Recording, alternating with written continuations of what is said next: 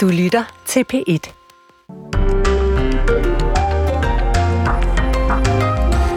Godmorgen, så blev det den 20. december, og øh, tre timers P1 Morgen ligger foran os. Her i studiet denne morgen er vi Pernille Rudbæk og Søren Carlsen.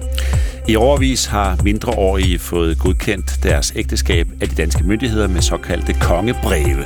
I går var Socialministeren såkaldt i samråd om sagen, efter at Berlingske har afdækket, hvordan mere end 1200 mindreårige piger med ikke-vestlig baggrund har fået blåstemplet deres ægteskab af danske myndigheder netop med kongebreve. Ja, vi taler med en af dem senere på morgen. En, en barsk historie om det, hun øh, selv beskriver som et tvangsægteskab med seksuelle overgreb fra sin grandfætter. Og øh, cirka klokken halv syv om en halv times tid, ja, så får vi også et historisk blik på øh, den her brug af kongebreve, vi altså har haft i Danmark. De fleste af os øh, har muligvis øh, stiftet bekendtskab med amerikanske chat-GPT, eller i hvert fald hørt om det. Øh, den er på fremmarsch herhjemme i både virksomheder og øh, hos myndigheder, men eksperter advarer om, at vi også har brug for en dansk udgave af chat-GPT hvis vi skal sikre vores øh, kultur og stå på vores egne værdier osv. Det har man brugt mange millioner på i Norge og i Sverige, men i Danmark er der ikke sket noget. Og så alligevel, en mand har nemlig taget fat på udfordringen. Ham taler vi med cirka 10 i 7. Ja, vi skal naturligvis også, naturligvis også en uh, tur til Island og få seneste nyt fra det voldsomme, også ret fascinerende vulkanudbrud. Så du billederne i går, Søren? Fantastisk. I virkeligheden utrolig flot. Utrolig flot. Og meget dramatisk. Og, og dramatisk og skræmmende sikkert også for nogen. Det har været i gang siden mandag aften. Vi får en uh, status lige efter nyhedsoverblikket halv syv. Velkommen uh, indenfor. Vi begynder med det nybrud, som er på vej i dansk forsvarspolitik. En ny virkelighed i forholdet til USA. Det sagde statsminister Mette Frederiksen nemlig i går på et presmøde. Vi styrker nu uh, vores bilaterale forsvarssamarbejde. Øh, og vi er virkelig skjult på, at aftalen med USA markerer også et nybrud i dansk forsvarspolitik. Den betyder, at der permanent kan placeres amerikanske soldater øh, og amerikansk materiel på dansk jord. Ja, med aftalen er Danmark blevet det sidste nordiske land til at indgå sådan en her aftale med supermagten USA, som altså jo tillader til tilstedeværelsen af amerikanske soldater i Danmark. For Mette Frederiksen er det helt nødvendigt at sende det her signal til USA. Med den her aftale, der sender vi fra den danske regering et klart signal om, at Danmark sammen med USA tager et endnu større ansvar for europæisk sikkerhed, og det er helt nødvendigt. Og så godmorgen til dig, Philip Kokar. Godmorgen. Vores USA-korrespondent. Øhm, USA har jo som sagt allerede indgået de her aftaler med Sverige, med Norge og med Finland. Så hvad er det, USA så skal med aftalen med Danmark? Jamen, så når øh, USA i virkeligheden hele vejen rundt i Norden. Og det her, det handler jo om at komme tættere på Østersøen, tættere på Polen, Baltikum og i sidste ende Rusland. Altså både hvis man skulle komme til en lidt mere sådan, psykisk konfrontation, der handler om at afskrække hinanden, men også hvis vi skulle komme til en egentlig militær konflikt. Altså det her, det er jo i virkeligheden en rammeaftale om både øh, de fysiske lokationer, de her tre baser, hvor der også skal være en form for amerikansk tilstedeværelse, selvom det nok bliver ganske beskeden i starten. Men så er det også en juridisk aftale, der betyder, at man, hvis der kommer en tilspidset situation, kan sende langt, langt flere amerikanske soldater og materiel uden at man sådan set skal tilbage til forhandlingsbordet og blive enige om en rammeaftale, fordi den har man så indgået nu. Mm, og man kan jo sige, at USA kigger måske generelt mere mod Kina, øh, som en trussel, man holder øje med, end, øh, end mod, øh, hvad der sker på europæisk grund, også i, øh, i Danmark. Hvordan bliver det her signal, som Mette Frederiksen omtaler, set med amerikanske øjne? Jamen, man er selvfølgelig glad øh, for her i Washington, i hvert fald hvis man tilhører de establishment og dem, der går ind for, at USA skal spille en aktiv rolle i verden, og det er både i Europa, i Mellemøsten og sådan set også i Asien. Men så er man glad for, at øh, et land som Danmark og de øvrige nordiske lande indgår de her aftaler, som jo øh, utvivlsomt rykker de her landes militære øh, og forsvar tættere på det amerikanske. Mm. Øh, det er jo ikke sådan, at øh, Danmark overtager nogle opgaver for USA. Så det er ikke fordi, at øh, USA har mindre ansvar for sikkerhedssituationen. Det er jo i høj grad USA, der skal afskrække Rusland for at gå ind, for eksempel i Baltikum. Øh, men man er da glad for det her signal, som der bliver sendt, ikke bare fra Danmark, men fra faktisk de fleste skandinaviske lande. Men, men fra USA's side, hvor meget handler det her så om at øh, sikre, øh, hvad kan man sige, stabilitet og fred på det europæiske kontinent, og hvor meget handler det om at komme tættere på for eksempel Kina? Jamen, den her aftale, den, den handler i virkeligheden om at afskrække øh, Rusland fra i virkeligheden at foretage sig noget i Baltikum eller Polen. Det er det, det her handler om. Så er der jo selvfølgelig, når du taler om Kina, så handler det jo om, at man i virkeligheden her i Washington, hvis man har lyttet til vandrørene i flere år, så betragter man faktisk Kina som en endnu større fjende end, end Rusland og Putin, og det kan jo måske godt lyde lidt underligt, hvis man lytter med danske ører og europæiske øjne. Øh, men, men man ser jo Kina som den helt store trussel på sigt her i USA. Men man er jo ikke blind for, at nu står man med en helt aktuel situation, der vi gjort i snart to år i, i Europa, som man ikke kan ignorere, som, som USA også bliver nødt til at engagere sig i. Og der må man bare sige, selvom der også er store militære øh, kræfter i Storbritannien, i Tyskland og Frankrig, jamen så er USA bare en sværvægter, som selvom de måske kunne have lyst til at bruge flere kræfter, øh, især i Asien og i hvert afskrække Kina fra for eksempel at invadere Taiwan, jamen så er man igen, igen øh, trukket ind som Europas forsvar. Og vi har jo også en krise i Mellemøsten i form af krigen i Gaza, som i den grad også trækker på amerikanske kræfter. Man kan jo på en eller anden måde undre sig over den her aftale, hvis man kigger på nogle af de strømninger, man har set i amerikansk politik, hvor man har talt om en eller anden form for krigstræthed desværre, øh, at, at finde penge, at få det igennem, især hos republikanerne, er der en træthed i forhold til støtten til Ukraine.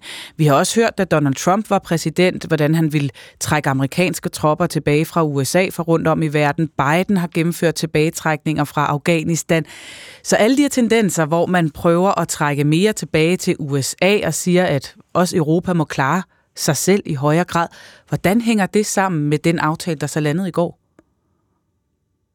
Det er jo fordi, at man øh, i hvert fald lige nu og et år frem i USA har en demokratisk ledet administration og regering. Og Biden er jo meget klassisk i virkeligheden, nærmest lidt old school i hans syn på udenrigspolitik. Han stiller sådan set ikke spørgsmålstegn ved, at det er USA, der er verdens supermagt, og lidt en form for øh, politibetjent øh, i skolegården, så er utrolig mange skolegårde, ikke bare den europæiske. Det er sådan set ikke noget, der generer øh, Biden, og det er heller ikke noget, der generer udenrigsminister Anthony Blinken, som sammen med vores udenrigsminister skal underskrive den her aftale øh, i, i morgen. Øh, men det er jo noget, der generer dele af det republikanske parti, og der er det jo fuldstændig ret, at vi hører øh, Trump, og vi hører også hans, nogle af hans partifælder sige, det kan simpelthen ikke være meningen, at USA skal bruge kræfter, både i form af soldater, måske endda risikere deres menneskeliv, og så også betale regningen. Det er helt klart, hvis der, hvis der kommer en, en præsident Trump en gang til det hvide hus, så kunne man godt forestille sig, at nogle af de her øh, forsvars øh, aftaler, der er ikke bare mellem Danmark og USA, men en lang række lande, kunne blive kastet op i luften og måske skal genforhandles. Men det ved vi jo af gode grunde ikke endnu. Tak for at være med, Philip Kokar. Det var så lidt. DR's USA-korrespondent. Og øh, i næste time, det bliver cirka 12 minutter over syv, der taler vi med en forsker på DIS om, hvad Danmark så får ud af forsvarsaftalen med USA. Lige nu er klokken blevet 13 minutter over 6. Vi skal til krigen i Gaza, hvor det israelske militær IDF hævder at have dræbt Subi Farwana, som beskrives som Hamas' pengemand.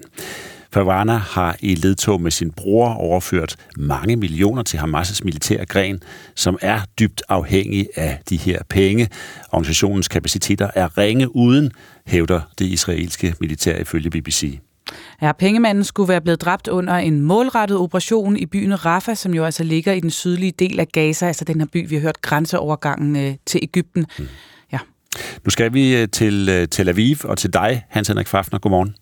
Ja, godmorgen. Du er udlandsredaktør for netmediet POV, og du bor altså i Tel Aviv. Hvis det israelske militær har ret i, at det rent faktisk har fået ram på Farvana her, hvor stort et slag vil det så være for Hamas?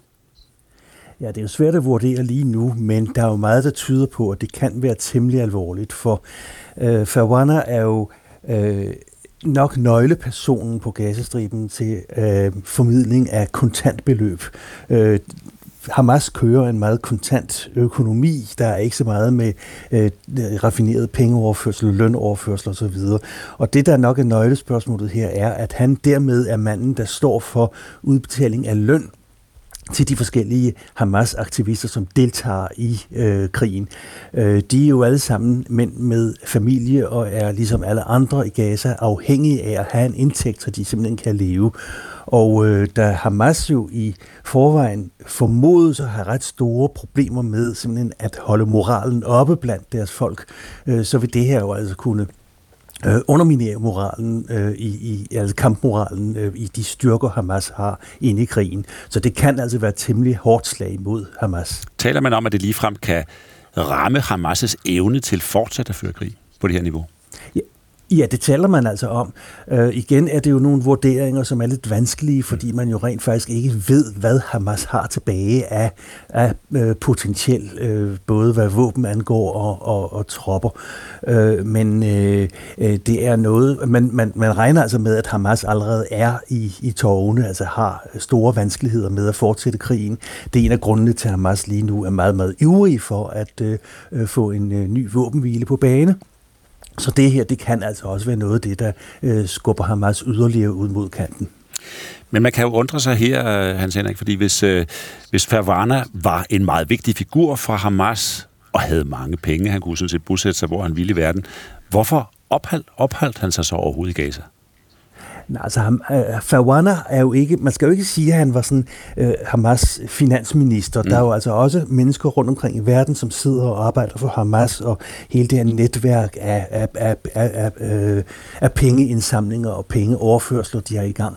Uh, Fawana var en nøglefigur, og det er nødvendigt, at han var på stedet, for han og hans bror drev en, uh, en uh, pengevekslingsvirksomhed, uh, Hamsat hedder, hedder foretagendet, uh, som jo har eksisteret i mange år, Øh, de har været brugt til hvidvaskning af penge og alt muligt andet.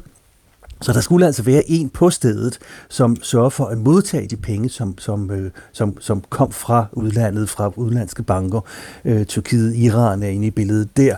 Øh, så det har altså været nødvendigt at have en mand på stedet, og det er altså det, det led i, i, i kæden, der nu ser ud til at være knækket. Hans primære rolle har været at flytte rundt på store miljøbeløb, kan man måske sige, og derfor skulle han være i Gaza. Har, har, har øh, Hamas reageret på det? her Hamas bekræftede, at han skulle være blevet dræbt? Øh, jeg har ikke set nogen klar bekræftelse på mm. det. Øh, den kommer indirekte, kan man sige, ved at Hamas øh, taler med yderligere styrke om at få denne her våbenhvile på plads. Det er jo noget, det er jo noget af det, der vil foregå i dag. Der er en, en, en delegation af højtstående Hamas-folk på vej til Cairo, som i dag skal, skal snakke med Ægypterne, som jo er formidlere i, i, i denne her konflikt. Så jo, altså Hamas har... De, man, indrømmer, man går ikke ud og indrømmer sådan noget her åbent, men, men, men øh, man kan se de indirekte indrømmelser ved, at, øh, at øh, der er yderligere aktivitet på, fra, fra Hamas side for at øh, få, få lagt, lagt en dæmper på, på, på, på kamphandlingerne, simpelthen fordi, øh, og det er så igen en vurdering, fordi Hamas er presset. Er det, er det et, et, et drab på øh, Farwana her, altså Hamas' pengemand, som, som man ligefrem øh, fejrer eller praler med Israel? Nej, også på israelsk side er der, er der er en meget afdæmpet reaktion. Øh, han var som en, det var som en ikke engang topnyheden på de, i de israelske medier. Det, det går på andre ting. Øh, man er også fra israelsk side øh, varsom med at gå ud og fejre noget, øh, fordi man jo også fra israelsk side ikke rigtig ved, øh, hvor stor udstrækning vil det her hvilken effekt vil det have på Hamas. Øh, man er klar over, at det betyder noget, men øh, øh, hvor meget det kommer til at betyde, det er man da ikke klar over endnu. Samtidig med, at man jo altså rent taktiske grunde også forsøger på at holde lav profil, hvad det her angår. Hans Henrik Fafner, tak for at være med os her til morgen. Ja, velbekomme og have en god dag. I lige måde. Udlandsredaktør for netmediet POV og øh, altså bosat i Tel Aviv. Nu er den 19 minutter over 6. På forsiden af dagens børsel, bør, børsen hedder børsen. det. Børsel. Børsen, der øh, kan man se et billede af vores udenrigsminister Lars Lykke Rasmussen, og så står der, Lars Lykke, grøn industri skal have stats støtte. Det er jo noget, man har set USA og Kina øh, buller frem med. Der giver man den grønne industri massiv støtte. I Europa, i, på EU-plan, har man forsøgt sig lidt med en fond. Det har der ikke rigtig været opbakning til. Så nu landene også individuelt ved at gå i gang. Tyskland er i gang med støtteplaner, og øh, nu siger udenrigsminister Lars Løkke Rasmussen så i hvert fald ikke regeringen, men moderaterne ønsker statsstøtte til den grønne industri, ellers så kommer vi til at tabe arbejdspladser, siger Lars Løkke Rasmussen. Øhm, han siger, at en verden øh, uden statsstøtte vil være bedre, men vi lever nu engang i den rigtige verden, og øh, hvis Danmark vælger at holde sig som de rene, som han kalder det, altså ude af det her spil, så kommer vi til at tabe arbejdspladser. Det går ikke, det er vi nødt til at læne os ind i. Det er ikke født af en ideologisk forelskelse i tanken, det er født af et køligt overblik og nødvendighed. Så det er altså øh, noget, Moderaterne er klar til. Er regeringen så også klar til det, er det næste spørgsmål? Jo? Ja, det er jeg meget spændt på at høre. Ja, der foregår en, øh, en snak internt i regeringen. Øh, han siger, at vi taler... Øh, meget roligt om det lige nu. Og øh, så siger han også, at altså, øh, der, der, det, det går hurtigt nu, så det er også noget, regeringen snart er nødt til at konkret forholde sig til. Så der foregår interne drøftelser om det her i, øh, i regeringen, og det er jo altså noget, man følger tæt med, også i industrien. Øh, børsen har også talt med øh, vindmølle, nej, ja, welcome, welcome hedder de. De laver mølletårne til vindindustrien. De har tusind ansatte, og øh, her der siger direktør Jens Risvig Petersen, at øh, for os er det potentielt rigtig farligt, det der sker rundt omkring i verden med statsstøtten lige nu. Hvis de skal blive i Danmark, så skal der til at ske noget. Det samme siger øh, Troels Blikker Danielsen, som er administrerende direktør i øh, Teknikarbejdsgiverne. De organiserer 4.100 virksomheder inden for LVVS og metal. De synes, de er lidt på linje med Lars Løkke Rasmussen, synes heller ikke umiddelbart, at det er en god idé, men vi befinder os i en verden, hvor den grønne industri er blevet kritisk infrastruktur, og når både Kina og USA støtter, som de gør, så bliver vi også nødt til at svare i Europa. Der øh, bliver gjort op med nogle principper, kan man sige, for, for den måde, vi har ført politik i, i EU i mange år. Ja, både ja. på det her plan og på andre planer, måske. Der bliver også gjort op med øh, politik, øh, principper i den øh, nye sikkerhedspolitiske mm. aftale, som... Øh, som Danmark og USA øh, har indgået, som vi også talte om øh, tidligere på morgen med Philip Kokar fra USA. Øh, og øh, det fylder stort set alle aviser har den her aftale på forsiden. Jyllandsposten skriver, at amerikanske soldater i Danmark varsler en øh, ny virkelighed. Øh, politikken skriver, i 70 år var det utænkeligt. Nu er det en kendskærning. Og øh, her der peger avisen på, at øh, den her aftale, skåret helt ind til benet, bryder med det ene af to helt afgørende øh, principper for dansk alliance og sikkerhedspolitik, som har været gældende i over 70 år. Udenlandske soldater, permanent stationeret på dansk jord i fredstid, har været omfat, opfattet som afgivelse af dansk selvbestemmelses og selvbestemmelsesret og suverænitet siden afslutningen på 2. verdenskrig mm. er det ikke sket, at øh, der har været udenlandske tropper permanent stationeret øh, i Danmark. Det er historie, og øh, så følger der nogle juridiske komplikationer med her. Blandt andet skal amerikanske lov gælde på dansk grund, ikke? Altså amerikanske soldater skal dømmes efter amerikansk lov, hvis de begår lovovertrædelser, ikke efter øh, dansk lov. Øh, så det er øh, en problemstilling, mm. politikken tager fat på. Information gør det samme.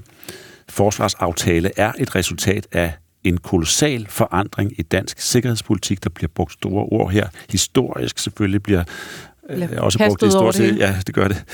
Øh, her der har de blandt andet talt med Ole Væver, som er professor i international politik på Københavns Universitet. Øh, han kalder også aftalen historisk, men han er så øh, også meget kritisk over for den. Han siger blandt andet, når man kunne holde det på afstand, altså det her med at have udenlandske tropper udstationeret i Danmark under den kolde krig, så er det i det store billede meget markant, at man i en langt mindre presset situation kommer til den modsatte konklusion. Danmark var immer væk frontlinjestat under den kolde krig, og det er vi altså ikke nu. Mm-hmm. Masser af debatstof også i det her, øh, og det fylder i aviserne.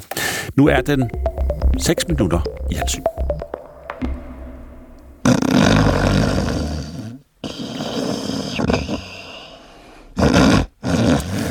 Det burde have været også det her, Pernille, ikke? Åh, oh, hvem der bare lå der nu. Vi er alt, alt for tidligt oppe. Ej, og det, det kan være virkelig, virkelig svært at få sovet de her famøse mellem 7 øh, og 9 øh, timer hver nat, især når man skal op øh, på de her morgenvagter. Mm-hmm. Men der er godt nyt for os, der måske sover sådan lidt for lidt. For ifølge et stort britisk studie, så er det ikke nødvendigvis længden af vores søvn, der er det vigtigste, men mere det, at vi får en regelmæssig søvn, det skriver Berlingske. Ja, studiet øh, undersøgte sammenhængen mellem søvn og så risikoen for en lang række sygdomme, og forskerne bag studiet har øh, undersøgt data for over 60.000 britter. Og konklusionen på studiet er jo så blandt andet, at regelmæssig søvn mindsker risikoen for tidligere død med mellem 20 og 48 procent, hvis man sammenligner med de personer, der sover mest uregelmæssigt og med skiftende sengetider, forstyrret søvn og lurer. Studiet konkluderer også, at regelmæssige sengetider med 6 timers søvn om natten giver lavere risiko for tidlig død end 8 timers søvn hver nat med uregelmæssige sengetider. Og du har læst det her studie, Paul Jenum. Godmorgen. Godmorgen. Professor og søvnforsker, og så er du leder af Dansk Center for Søvnsygdomme på Rigshospitalet. Regelmæssig søvn. Hvorfor er det så vigtigt?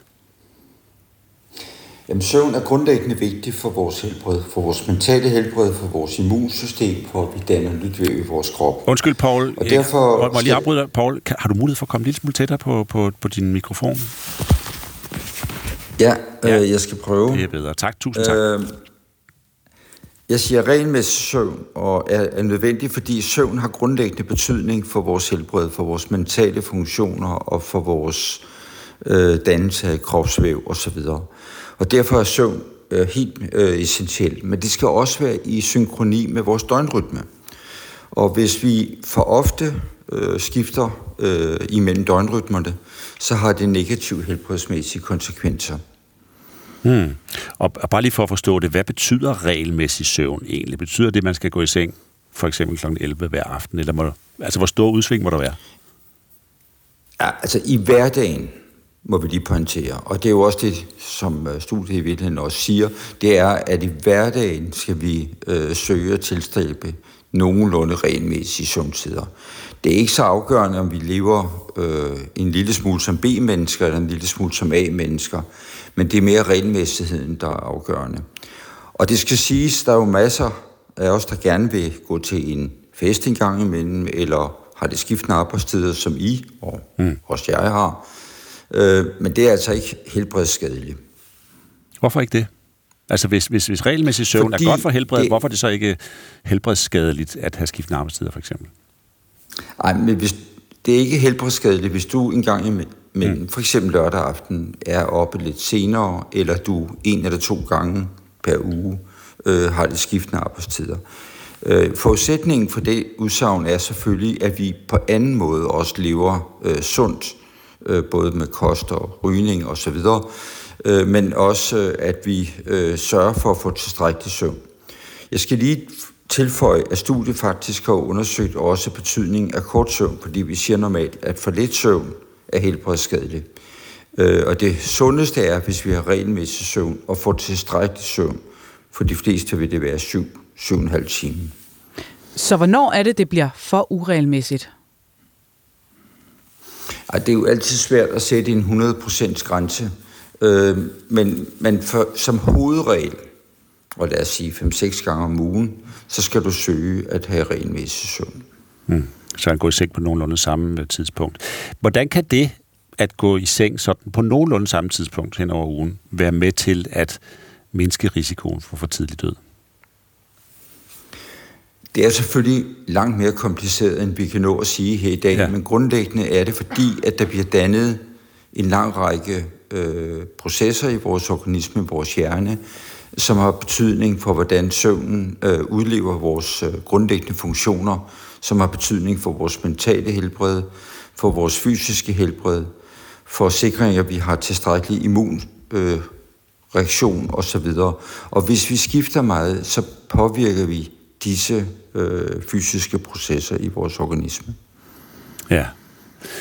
Så, så du siger, man skal ikke skifte sengetid hver eneste dag, øh, men det gør ikke noget, at man gør det øh, en gang imellem. Øh, hvor stor betydning, hvis du siger, søvn har for vores helbred, sammenlignet med, du var også inde på det før, altså livsstil i øvrigt? Jamen, det har faktisk stor betydning. Tidligere undersøgelser har for eksempel vist, at for lidt søvn under 6 timer øh, øger risikoen med cirka øh, 6-13 procent for hjertekarsygdom og øh, tidlig død.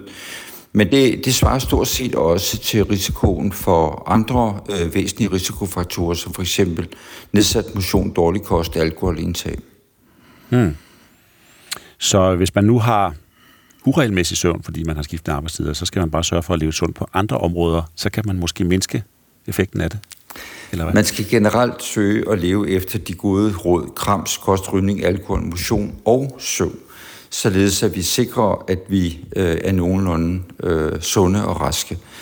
Det er faktisk de gamle råd. I virkeligheden helt tilbage til 50'erne. Man skal spise sundt, man skal dyrke lidt motion, og man skal sørge for at få tilstrækkelig søvn for at være frisk om dagen. Ro, renlighed og re- regelmæssighed. Sådan er det. Tjek. Paul Sådan Jenner. er det. Sådan er det. Tak skal du have, Paul Jenner. Ja, tak, og have en rigtig god dag. I lige måde professor og søvnforsker og leder af Dansk Center for Søvnsygdomme på Rigshospitalet. Klokken den har rundet halv syv, og Niels Christian Lang er kommet i studiet med morgens første nyhedsoverblik. USA's tidligere præsident Donald Trump, der er favorit til at blive republikanernes præsidentkandidat ved valget til næste år, må ikke komme på stemmesedlen, når delstaten Colorado i USA skal holde premiervalg. Det har Colorados højesteret afgjort. Retten mener, at Trumps involvering i stormløbet mod kongressen 6. januar 2021 strider mod den amerikanske forfatningsbestemmelse om, at man ikke kan have et offentligt embede, hvis man har deltaget i et oprør. Og den afgørelse kan få store konsekvenser, siger DR's USA-korrespondent Jakob Krog. Hvis den amerikanske højesteret, som formentlig ville skulle forholde sig til den her sag nu, øh, de, giver, de, de følger kendelsen fra Colorados højesteret. Tidligere på året er domstole i blandt andet Michigan og Arizona kommet til den modsatte konklusion og har altså tilladt Donald Trump at stille op til deres premiervalg. I morgen der bliver vi ramt af endnu en storm, det varsler DMI, og det kan komme til at gå voldsomt for sig, siger vagtchef hos DMI, Jens Lindskjold. Der er risiko for træer, der bliver væltet, øh, vejstrækninger kan blive spærret, togkørsel kan blive påvirket, færgerne de får besvær med at komme ind til havnene, broerne kan blive lukket. Stormen vil særlig ramme Jyllands vestkyst, Nordvestjylland, Djursland, Lolland og det sydfynske øhav. Og bagefter kommer så forhøjet vandstand, især i Limfjorden og langs Kattegatkysterne. Afstemningen i FN's Sikkerhedsråd om en resolution om våbenhvile og humanitær hjælp til de civile i Gaza er blevet udskudt igen, det skriver nyhedsbyrået Reuters. De 15 lande i Sikkerhedsrådet skulle have stemt mandag, så blev afstemningen udskudt til tirsdag, og nu bliver det altså formentlig først senere i dag, at de 15 lande igen skal stemme om en resolution. Flere medier skriver, at udskydelsen skyldes intense forhandlinger om, hvordan sproget skal være i resolutionen. Og så varmer vi op til i morgen med jævn til hård vind fra vest og nordvest ved kysterne op til kuling, og især ved vestkysten vindstød af stormende kuling. Og så bliver det med en del byer først på dagen, senere også lidt sol, og så 4-8 grader. Og så tager vi til Island, hvor naturen øh, viser kræfter i en helt anden skala, hvor øh, flydende magma flyder ud gennem jordskorpen og har gjort det Ja, siden mandag aften ved 22.15-tiden lokal tid. Ja, det er vilde billeder, vi har kunne se øh, på tv af en op mod 4 km lang sprække nord for byen Grindevik. Og øh, et udbrud lige præcis der, også efter øh, islandske forhold, det er temmelig voldsomt. Godmorgen, Tina Viskum. Godmorgen. Vores øh, udsendte journalist her fra huset, som øh, sent i aftes ankom til lige præcis Grindevik, der ligger altså tæt på det her voldsomme vulkanudbrud. Hvordan er situationen her til morgen? Ja, jeg befinder mig godt nok ikke helt i Grindavik, for den by den er øh, fuldstændig lukket af, øh, og ingen de kan komme ind. Politiet de spærrer alle veje øh, ind til byen, og borgerne de er jo øh, evakueret. Lige nu der er vi cirka øh, 10 minutter fra Keflavik øh, Lufthavnen, og vi har cirka 9 kilometer hen til vulkanudbruddet, som vi kan se sådan svagt i det fjerne. Og vi er meget tæt på den der kendte øh, turistattraktion, øh, den blå øh, lagune, øh, som jo også er tæt på øh, øh, vulkanudbruddet. Mm. Øhm, og det her, der er det altså en af indfaldsvejene øh, til øh, Grindavik, som vi står ved, og det er jo altså, den er så fuldstændig spærret, og politiet de, øh, er her faktisk i døgndrift for at sørge for, at der ikke er nogen, der kører ind. Og nu så vi alle sammen med de her øh, meget fascinerende øh, billeder i går, hvor man jo så simpelthen øh, magmaen blive sprøjtet øh, ja, 100 meter op i luften, øh, når det gik vildest for sig. Hvordan er situationen her til morgen? Fortsætter det på samme måde? Ej, altså det er aftaget øh, i, i intensitet, men det er stadig et øh, meget kraftigt øh, udbrud, fortæller myndighederne. Der har jo været tre udbrud de seneste øh, tre år, og det her det er altså kraftigere end, øh, end nogle af de andre tre. Det seneste, vi har hørt, det er, at lavaen den løber både i nord, øh, nordlig og østlig og vestlig øh, retning, men altså ikke sydlig retning, øh, hvor Grindavik ligger. Så det er jo gode nyheder, nyheder øh, for, for borgerne der, kan man sige. Ikke? Ja, fordi det var meldingen i går, ikke? At, at det overvejende var i retningen væk fra Grindavik, at lavaen øh, bevægede sig, og det ja. ser stadigvæk sådan ud, simpelthen, siger du. Ja, ja, den har så, nu bevæger den sig så i lidt flere øh, retninger, altså hvor det var nord, øh, nordøst, nordvest i går, så er det også øst på, men det er stadig øh, et, øh, væk fra byen i hvert fald. Hvor meget ikke? har man skulle, skulle evakuere folk fra området? Jamen altså, øh, øh, beboerne de har jo faktisk øh, været evakueret fra Grindavik i øh, over en måned, så det er ikke noget, der er sket sådan lige her de seneste øh, par dage. Øh, der var jordskæld øh, for... Øh, i, i starten af, af november, som der satte det her i gang. Og så har man jo hele tiden fra myndighedernes side monitoreret øh, situationen. Øh, beboerne de har fået lov til at komme tilbage øh, i byen en, øh, en gang imellem. Øh, altså over i løbet af den seneste måned. Ikke? De har boet hos venner og bekendte, eller blevet indkvarteret i hovedstaden, Reykjavik, som der er 50 km væk.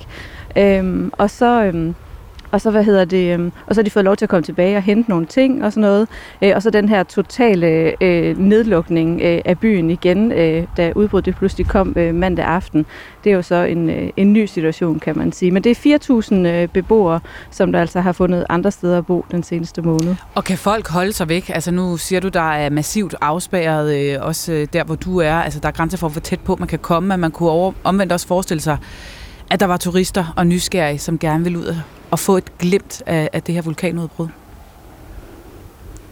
Ja, det må, det må tiden jo vise. Altså, myndighederne de opfordrer i hvert fald til, at, man, øh, at det er ikke øh, et, øh, en turistattraktion, som det er lige nu.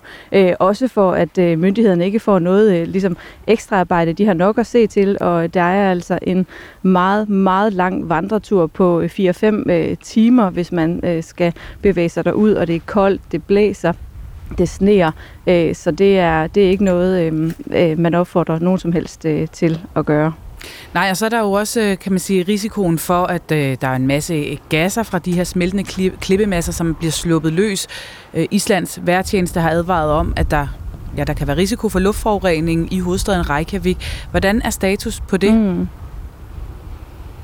Ja, det er jo selvfølgelig noget, man hele tiden øh, holder øje med hos øh, Islands Meteorologiske Institut. Øh, som det ser ud lige nu, så kommer vinden fra sådan en nordvestlig retning, og det betyder, at gasserne de bliver blæst mod øst eller sydøst, og det er ud over vildmarken og ubebygget område, og så ud i havet. Så, så det er ikke noget, der er, øhm, der er noget fare i lige nu, som det ser ud. Tak for at være med hos os her til morgen, Tina Viskum. Selv tak. Journalist i DR Nyheder og altså med fra Island. Klokken er blevet 12 minutter i, nej, slået vrøv, 22 minutter i øh, syv. Skal vi ikke skabe panik derhjemme?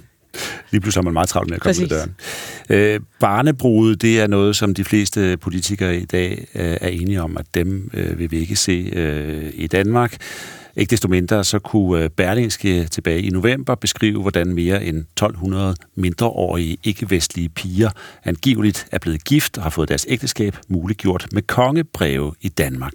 Og i går der blev Pernille rosenkrantz vores socialminister, kaldt i samråd om den her sag, og øh, hun sagde blandt andet sådan her. Ingen mennesker skal jo tvinges til at indgå i et ægteskab. Og ægteskab skal ikke kunne bruges til at undertrykke eller kontrollere øh, unge piger eller kvinder. Øh, og mener man noget andet, så er det efter min mening et udtryk for en forkvaklet tankegang, som ikke hører hjemme her, øh, hvor vi tværtimod værner om unge kvinders ret til selv at bestemme over deres eget liv. Så det vil Socialministerne altså ikke høre tale om. Mm-hmm. Kongebrevet, som altså har gjort det muligt for mindreårige at blive gift, blev afskaffet i 2017, og øh, den her politiske diskussion om ægteskaber med mindreårige, som foregår lige nu, den ser vi nærmere på øh, senere på morgenen. Først så skal vi lige se på den historiske del, for vi kunne altså mindreårige indtil 2017 øh, få blåstemplet et ægteskab, hvis man fik et kongebrev. Helle Fugt. Helle Fugt. Godmorgen og velkommen. Tak. Professor i retshistorie på Københavns Universitet. Kongebrevet, som vi kender det, det var en undtagelse, kan man sige, for aldersgrænsen for ægteskab. Men tilbage i tiden, der var kongebrevet meget mere end det. Hvordan det? Altså kongebrevet er jo, som navnet siger, i virkeligheden bare et brev, der er udstedt af kongen. Og det kender vi til lige så langt tilbage, som vi har dokumenter, altså tilbage til tusindtallets slutning. Det havde karakter af en befaling, en lovgivning eller et privilegie, og det er jo det sidste form, som vi taler om i dag, når vi taler om et kongebrev. Øhm, kongen kunne jo give det både til enkeltpersoner, og efter enevældens indførelse i 1660, der havde kongen ikke nogen, han skulle spørge om lov, så der kunne han gøre det, som det passede ham. Hvorfor, hvorfor skulle han have den mulighed, kongen, for at give det her kongebrev? Det er jo fordi, at lovgivningen kunne være meget streng og rigid, og enkeltpersoner, byer, øh, embedsmænd osv. kunne have brug for at kunne omgås lovgivningen. Øh, og hvis vi så øh, mere ind på ægteskabskongebrevet, så er det jo noget, som der begynder at komme meget efter reformationen. Før reformationen, der var ægteskabet under kirken. Det vil sige, at det var kirken, man skulle spørge i sidste ende. Øh, paven i Rom efter reformationen, så får vi en statskirke, som kongen bliver overhovedet af, og der var også den, der skal lovgive for kirken. Og han ville godt have lov til at kunne give nogle af sine støtter mulighed for at give sig med en, en ung pige? Men jeg tror, altså, at have den der, siger kongebrevet, eller hvilesesbrevet, som man jo kaldte det før, før i tiden, kongebrevet er et nyt ord for det, øh, var jo meget, meget mere end det. Ægteskabslovgivningen var ekstrem restriktiv. Det handlede ikke kun om alder, det handlede også om mange andre ting. For eksempel, øh, at en hver forlovelse skulle offentliggøres tre øh, gange i søndagen. Der skulle være en offentlig trolovelse. Øh, man kunne ikke blive gift andre steder end i sin egen kirke, og så videre. Så, der, så kongebrevet til, eller hvilesesbrevet havde en meget, meget bredere funktion end i dag. Men ja, fordi når vi så kommer længere op i historien, altså mere op i vores tid, det blev jo først afskaffet her i, i 2017. Hvem var det, der fik eller hvorfor, hvorfor havde man det stadigvæk som en del af lovgivningen så langt frem? Jamen, altså, vi kan sige, der handlede det jo meget om aldersgrænsen, men hvis vi skal se på det historisk set, så var der langt flere grunde til det. Altså i dag, der taler vi jo primært om alder, og med den ja. ægteskabslovgivning, vi har haft, der har aldersgrænsen for kvinder gået mellem 16 og 18 år, og for mænd mellem 20 og 25 år. Det vil sige, at der var rigtig mange mænd, som også havde brug for kongebrev, så kongebrevet er ikke kønnet, som vi tænker på det i dag. Og der kunne være rigtig mange grunde, og tit og ofte var det selvfølgelig graviditeten, når vi taler om aldersgrænsen.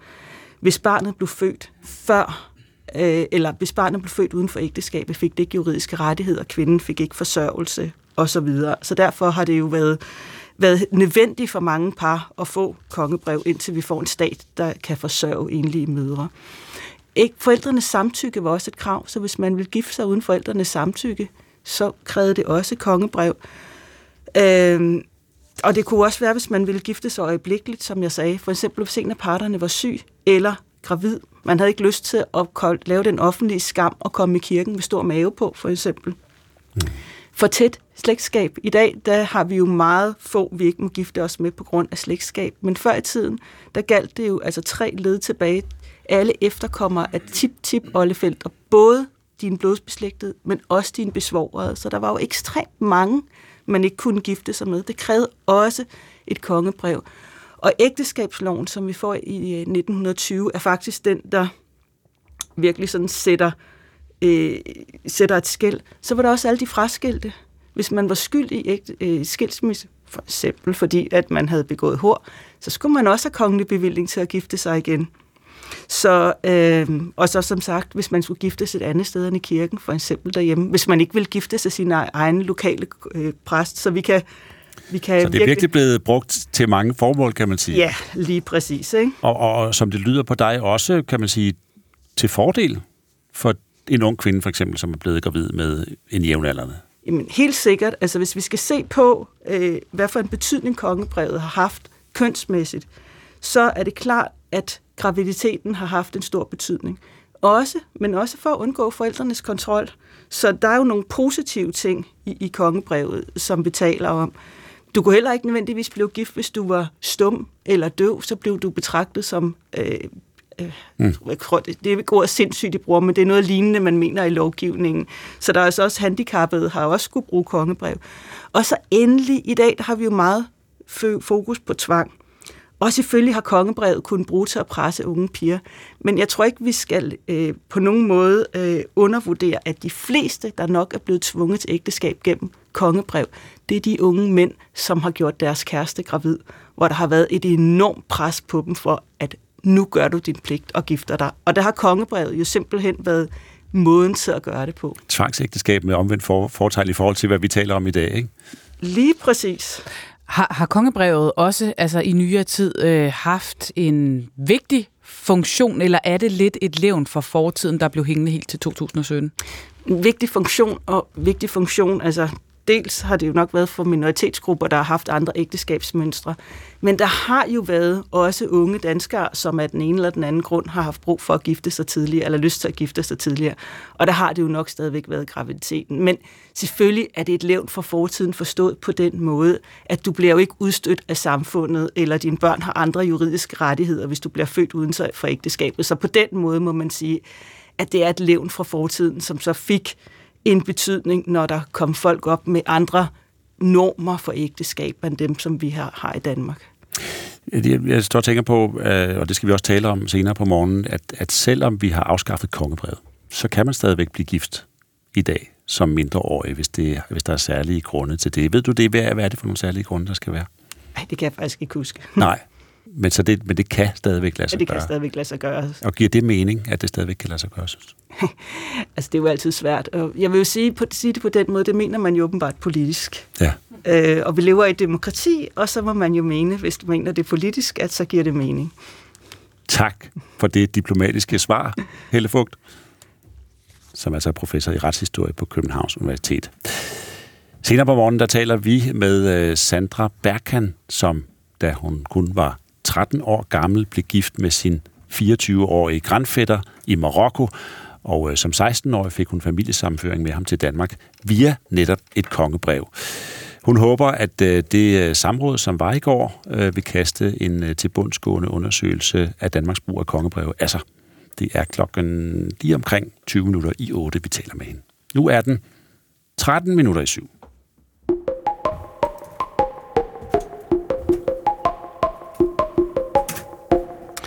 Jeg tror, at de fleste af os efterhånden kender amerikanske chat-GPT, altså den her sprogmodel baseret på AI, som jo kan hjælpe os med for eksempel at udvikle tekster, researche, analysere problemstillinger, og som faktisk allerede gør det, både hjemme i privaten og også ude i virksomheder, måske også snart hos øh, diverse myndigheder. Men problemet er jo, at øh, den her chat-GPT, den baserer sig på amerikansk sprog og amerikansk kultur, Al data bliver behandlet i udlandet, altså uden for vores kontrol.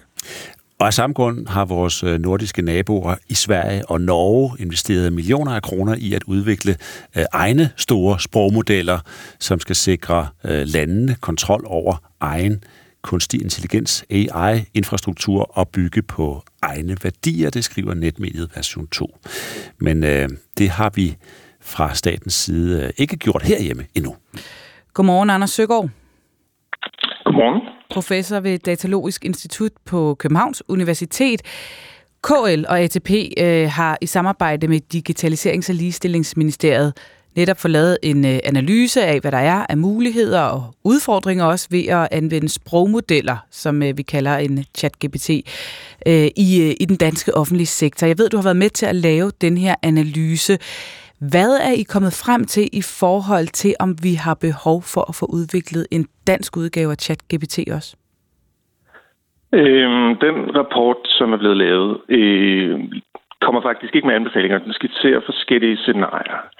Øhm, og de scenarier, de går fra, øhm, kan man sige, at øh, man fra det offentlige side kaster sig ind i en eller anden form for certificering, øh, altså øh, at opbygge øh, kapacitet til bedre at kunne tage stilling til, hvilke kommersielle øh, modeller man kan bruge, hvad kravene skal være, øh, til at man gør noget lignende, man, det man har gjort i Norge og Sverige, til at man går ind i en meget mere ambitiøs øh, kamp, som handler om i virkeligheden at være konkurrencedygtig med de kommersielle spillere. Man kan sige, at det, de har gjort i, i Norge og Sverige, er at træne nogle modeller, som man kan sige, på en god dag vil være konkurrencedygtige med det, de kommercielle spillere leverede for et år eller halvandet øh, år siden.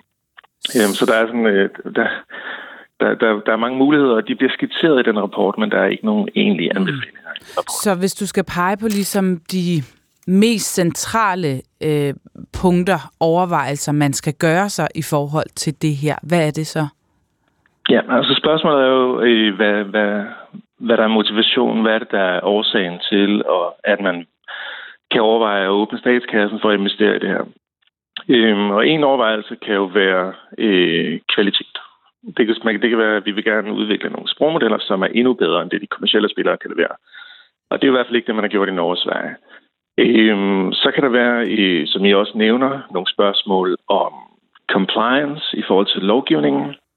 Ja, altså, vi skal træne nogle modeller på noget data, som ikke er copyright-beskyttet. Øh, vi skal træne nogle modeller, der ikke indeholder personfølsomme oplysninger, som i øvrigt lever op til den øh, lovgivning, der findes, og den, der er i vente. Og den tredje grund kunne være simpelthen bare at lave et alternativ, som ikke gør os afhængige af de her kommersielle spillere. Mm. Øhm, og det, er jo, det skal man så overveje, om det er øh, både er realistisk, og så også om der er nogen, der vil øh, stå på mål for det. Fordi man kan sige, det, det øjeblik, man kaster sig ind i sådan en kamp, så kan det godt være, selv hvis vi potentielt kan være konkurrencedygtige, øh, dem der nu udvikler en eller anden national sprogmodel, eller gør det i samarbejde med andre nordiske eller europæiske lande, øh, uanset om vi kan være konkurrencedygtige eller ej, så kan vi jo ende med at tabe den konkurrence. Og lidt ligesom med søgemaskiner, så er der ret mange, der forventer, at det her det er sådan et marked, hvor vinderne lidt tager det hele, fordi de får mest trafik.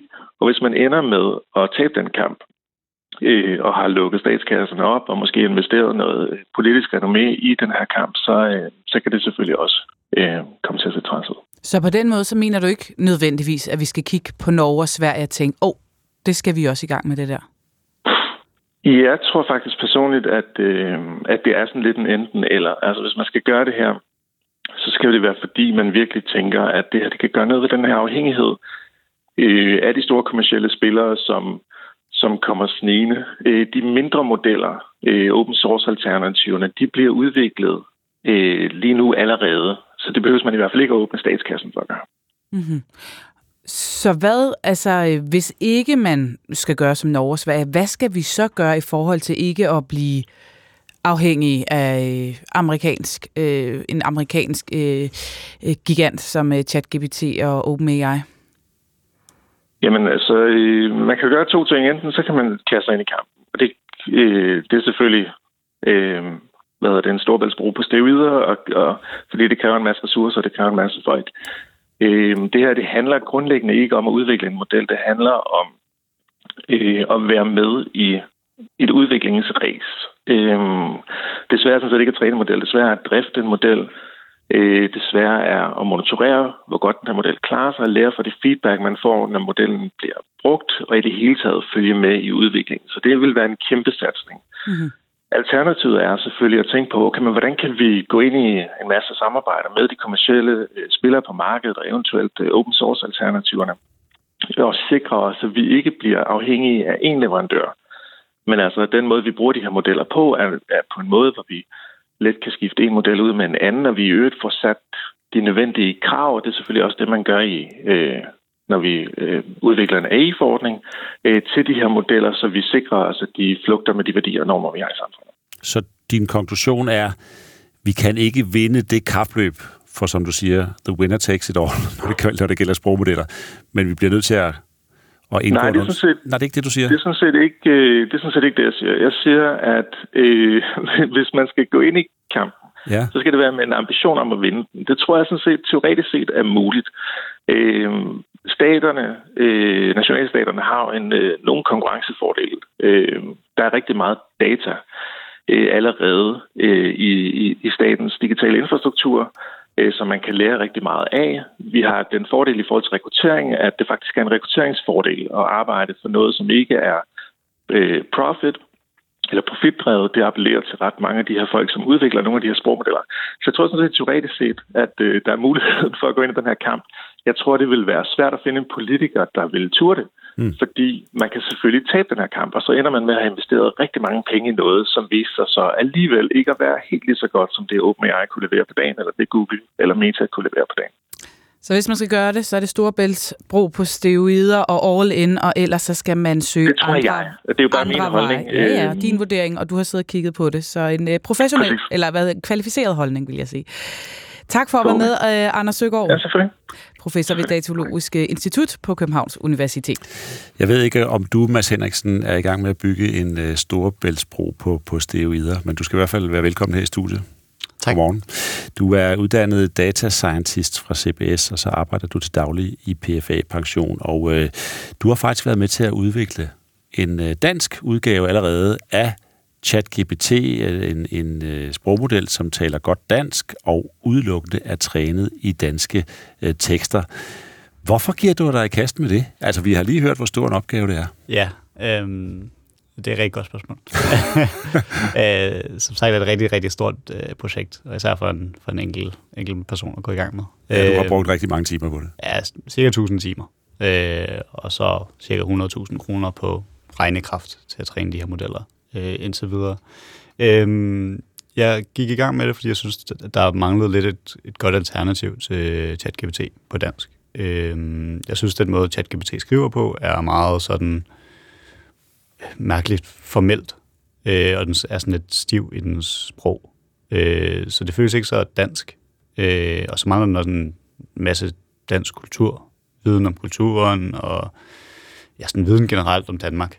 Øh, så ja, øh, så tænker jeg, det Så du synes, det er vigtigt, at vi har en dansk sprogmodel? Ja, jeg synes, det er super vigtigt. Øh, det bliver, altså man kan sige, når de her sprogmodeller bliver udbredt i virksomheder, så altså, det gør de.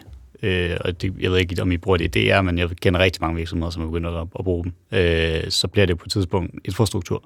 Øh, og hvis man gør sig afhængig af en spiller, som ligger i USA, øh, så kan det godt være farligt på sigt. Øh, så det er altid godt at have et alternativ. Okay. Og du har så øh, skabt et alternativ som et, et hobbyprojekt, et eget hobbyprojekt. Øh, vi har spurgt dansk GPT om, hvad øh, danskhed er, og øh, hvad der er særligt øh, ved Danmark. Og så svarer den blandt andet, Østjylland har ikke etableret sig som Danmarks centrum, og derfor kan man argumentere for, at danskheden findes andre steder end i Østjylland. Og så fortsætter det, øh, Østjylland er ikke specielt unikt eller spændende for udlændinge, da de fleste turister kun besøger København og måske Jyllands vestkyst. Derudover har Østjylland ikke nogen stor historisk betydning eller interesse for folk fra andre lande. Man kunne måske kalde det sådan en københavnsk GPT. Øh, ja, altså, nej, det kan man ikke. Øh, jeg har ikke haft nogen indflydelse på sådan, øh, de tekster, sådan, som den er givet. Øh, og hvis du stiller spørgsmålet igen, så får du helt sikkert også et andet svar, end, end det, du har fået nu. Øh, sprogmodeller er sådan modsat ret rigtig mange andre øh, sådan machine learning-modeller, øh, ikke deterministiske, så du får ikke nødvendigvis samme svar. Øh, og min model er også usensureret, så du kan spørge den om hvad som helst. Ja. Øh, Men man, man kan jo så spørge, hvor langt er du fra at have udviklet noget, som rent faktisk ville kunne konkurrere med ChatGPT, når den kommer med sådan nogle svar som det her? der kommer noget nyt inden nytår. Der er kommet noget nyt inden nytår. Ja, som skulle gerne være på niveau med den gratis version af ChatGPT. Ja. Vi, vi, vi hørte jo lige uh, Anders Søndergaard før tale om, hvor stor en opgave det er. Mange politikere vil måske ikke turde give sig i, i kast med det her. Hvad mener du, vi skal gøre? Øhm, ja, som, som øh, jeg har læst rapporten, øh, som, er, som er lavet implement. Øh, og øh, en af de forslag, som de kommer med, det er, at man laver en, en dansk minimumsmodel. Altså læ- lærer en model at tale dansk. Øh, I modsætning til, til det, de gør som hos OpenAI, hvor de øh, træner modellen hver måned øh, med ny data, ny, ny viden osv., øh, så, så vil jeg foretrække, at, at vi havde en dansk øh, model, som bare kunne snakke dansk, og så kunne man så t- øh, virksomhederne, der skulle bruge den, kunne træne den til deres specifikke formål. Øh, hvis de skulle bruge den til at kigge på kundesamtaler, eller opsummere tekster, eller lave research, eller et eller andet stil, så kunne man sådan træne den specifikt til det formål. Den model, du har siddet og hygget på som et hobbyprojekt, altså... Øhm og vi snakker over for det øh, store bæltsbror på steroider og millioner af statskroner. Altså, er det kun dig, der sidder derhjemme og hygger dig med den, eller kan den bruges af andre? Øh, jeg kan se, at der har der starter lige over 45.000 samtaler øh, siden... Så den ligger derude? Ja, den er tilgængelig på chat.danskpt.dk. Men mener du, vi ville kunne lave noget, som kunne gøre os uafhængige af ChatGPT i sidste ende? Ja, det tror jeg sagtens. Så det synes du, politikerne skal... Ja, det synes jeg helt klart, man skal gå sig, give sig i kast med. Øh, og jeg synes ikke, at det skal koste en, øh, en storvældsbro på stedet. Øh, jeg tror sagtens, vi kommer rigtig langt for et par millioner. Hmm. Hvad med din egen arbejdsplads? Har de øh, taget din øh, model i brug endnu? Ikke endnu. Ikke nu, men øh, du har ikke opgivet at få den ind, kan jeg høre. Nej, jeg tror, der er, der er, en, der er en villighed til at, at komme videre med det. Du skal i hvert fald have god arbejdsløst med det hele, Mads Henriksen. Tak. Data scientist og skaber af Dansk GPT.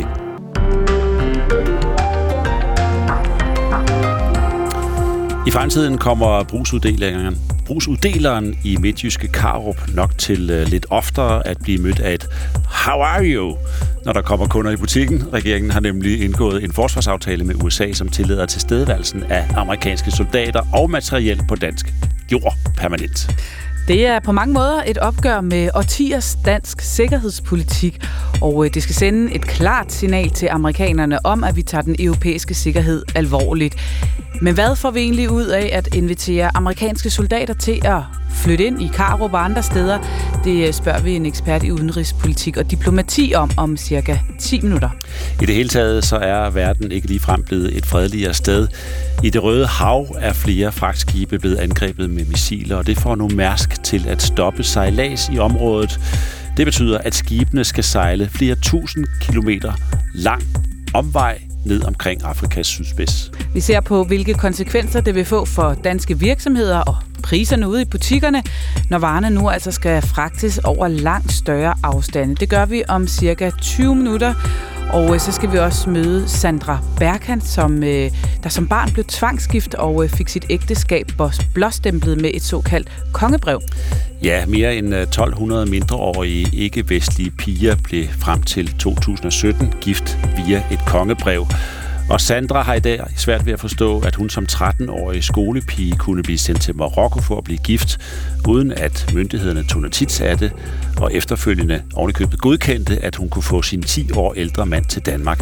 Vi taler med hende 20 minutter i syv. I studiet den her morgen er vi Søren Carlsen og Pernille Rudbæk. Godmorgen og velkommen indenfor. Vi begynder ude på hospitalerne, hvor den store hovedpine mange steder lige nu er, hvordan man tiltrækker nok sygeplejersker.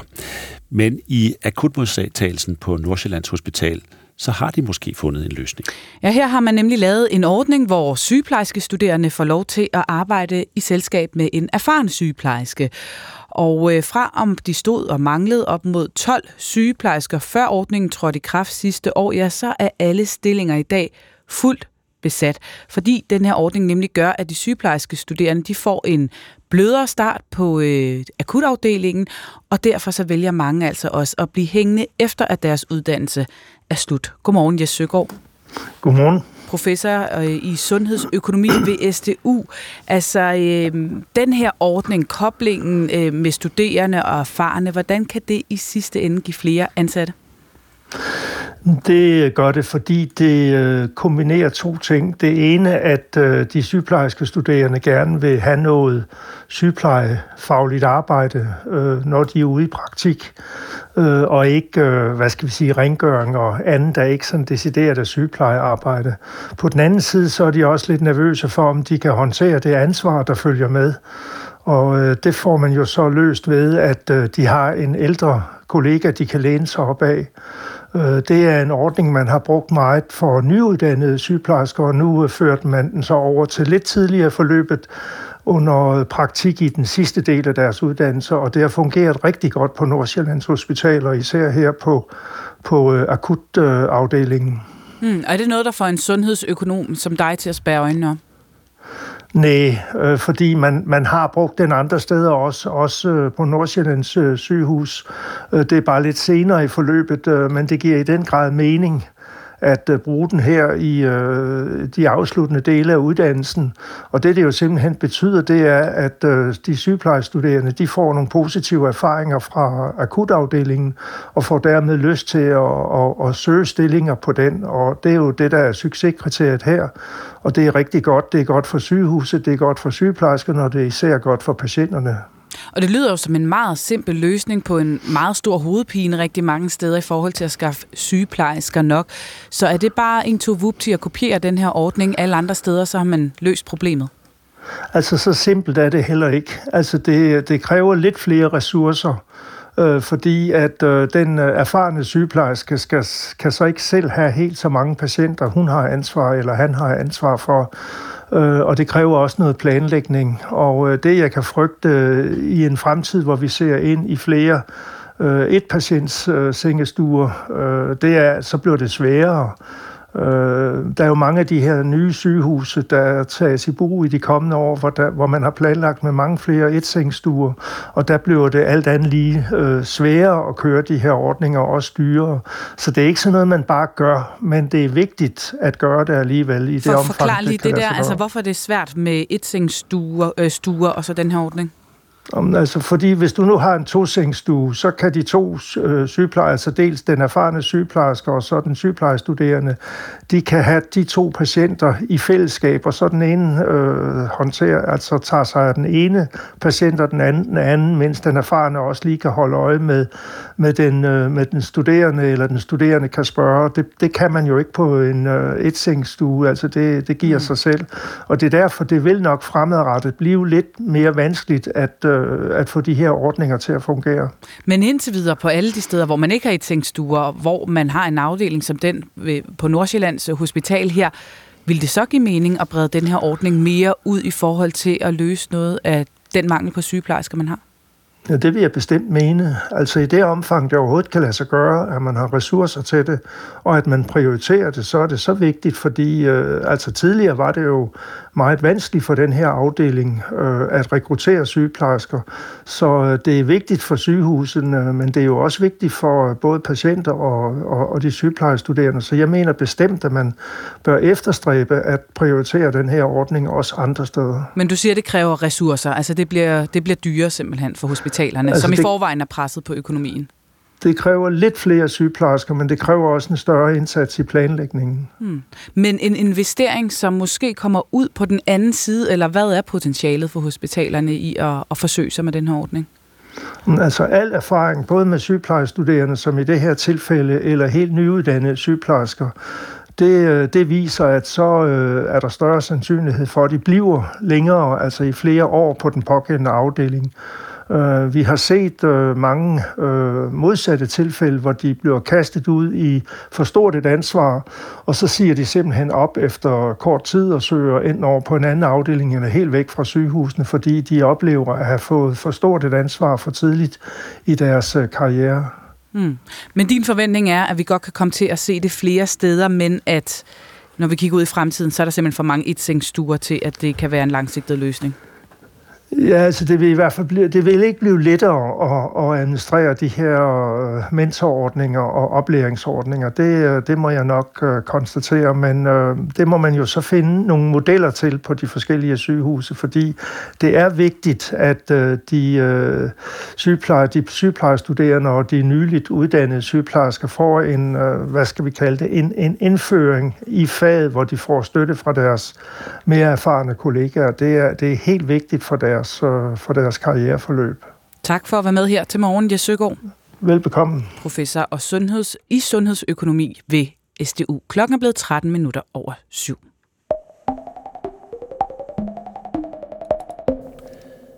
På et pressemøde i statsministeriet i går kunne Mette Frederiksen fortælle, at Danmark og USA har indgået en ny forsvarsaftale, som betyder, at amerikanske soldater fremover kan operere på dansk jord. Helt konkret betyder det, at amerikanske soldater øh, kan udstationeres på flyvestationerne i Karup, øh, Skrydstrup og Aalborg, og det gælder både i kortere og længere perioder.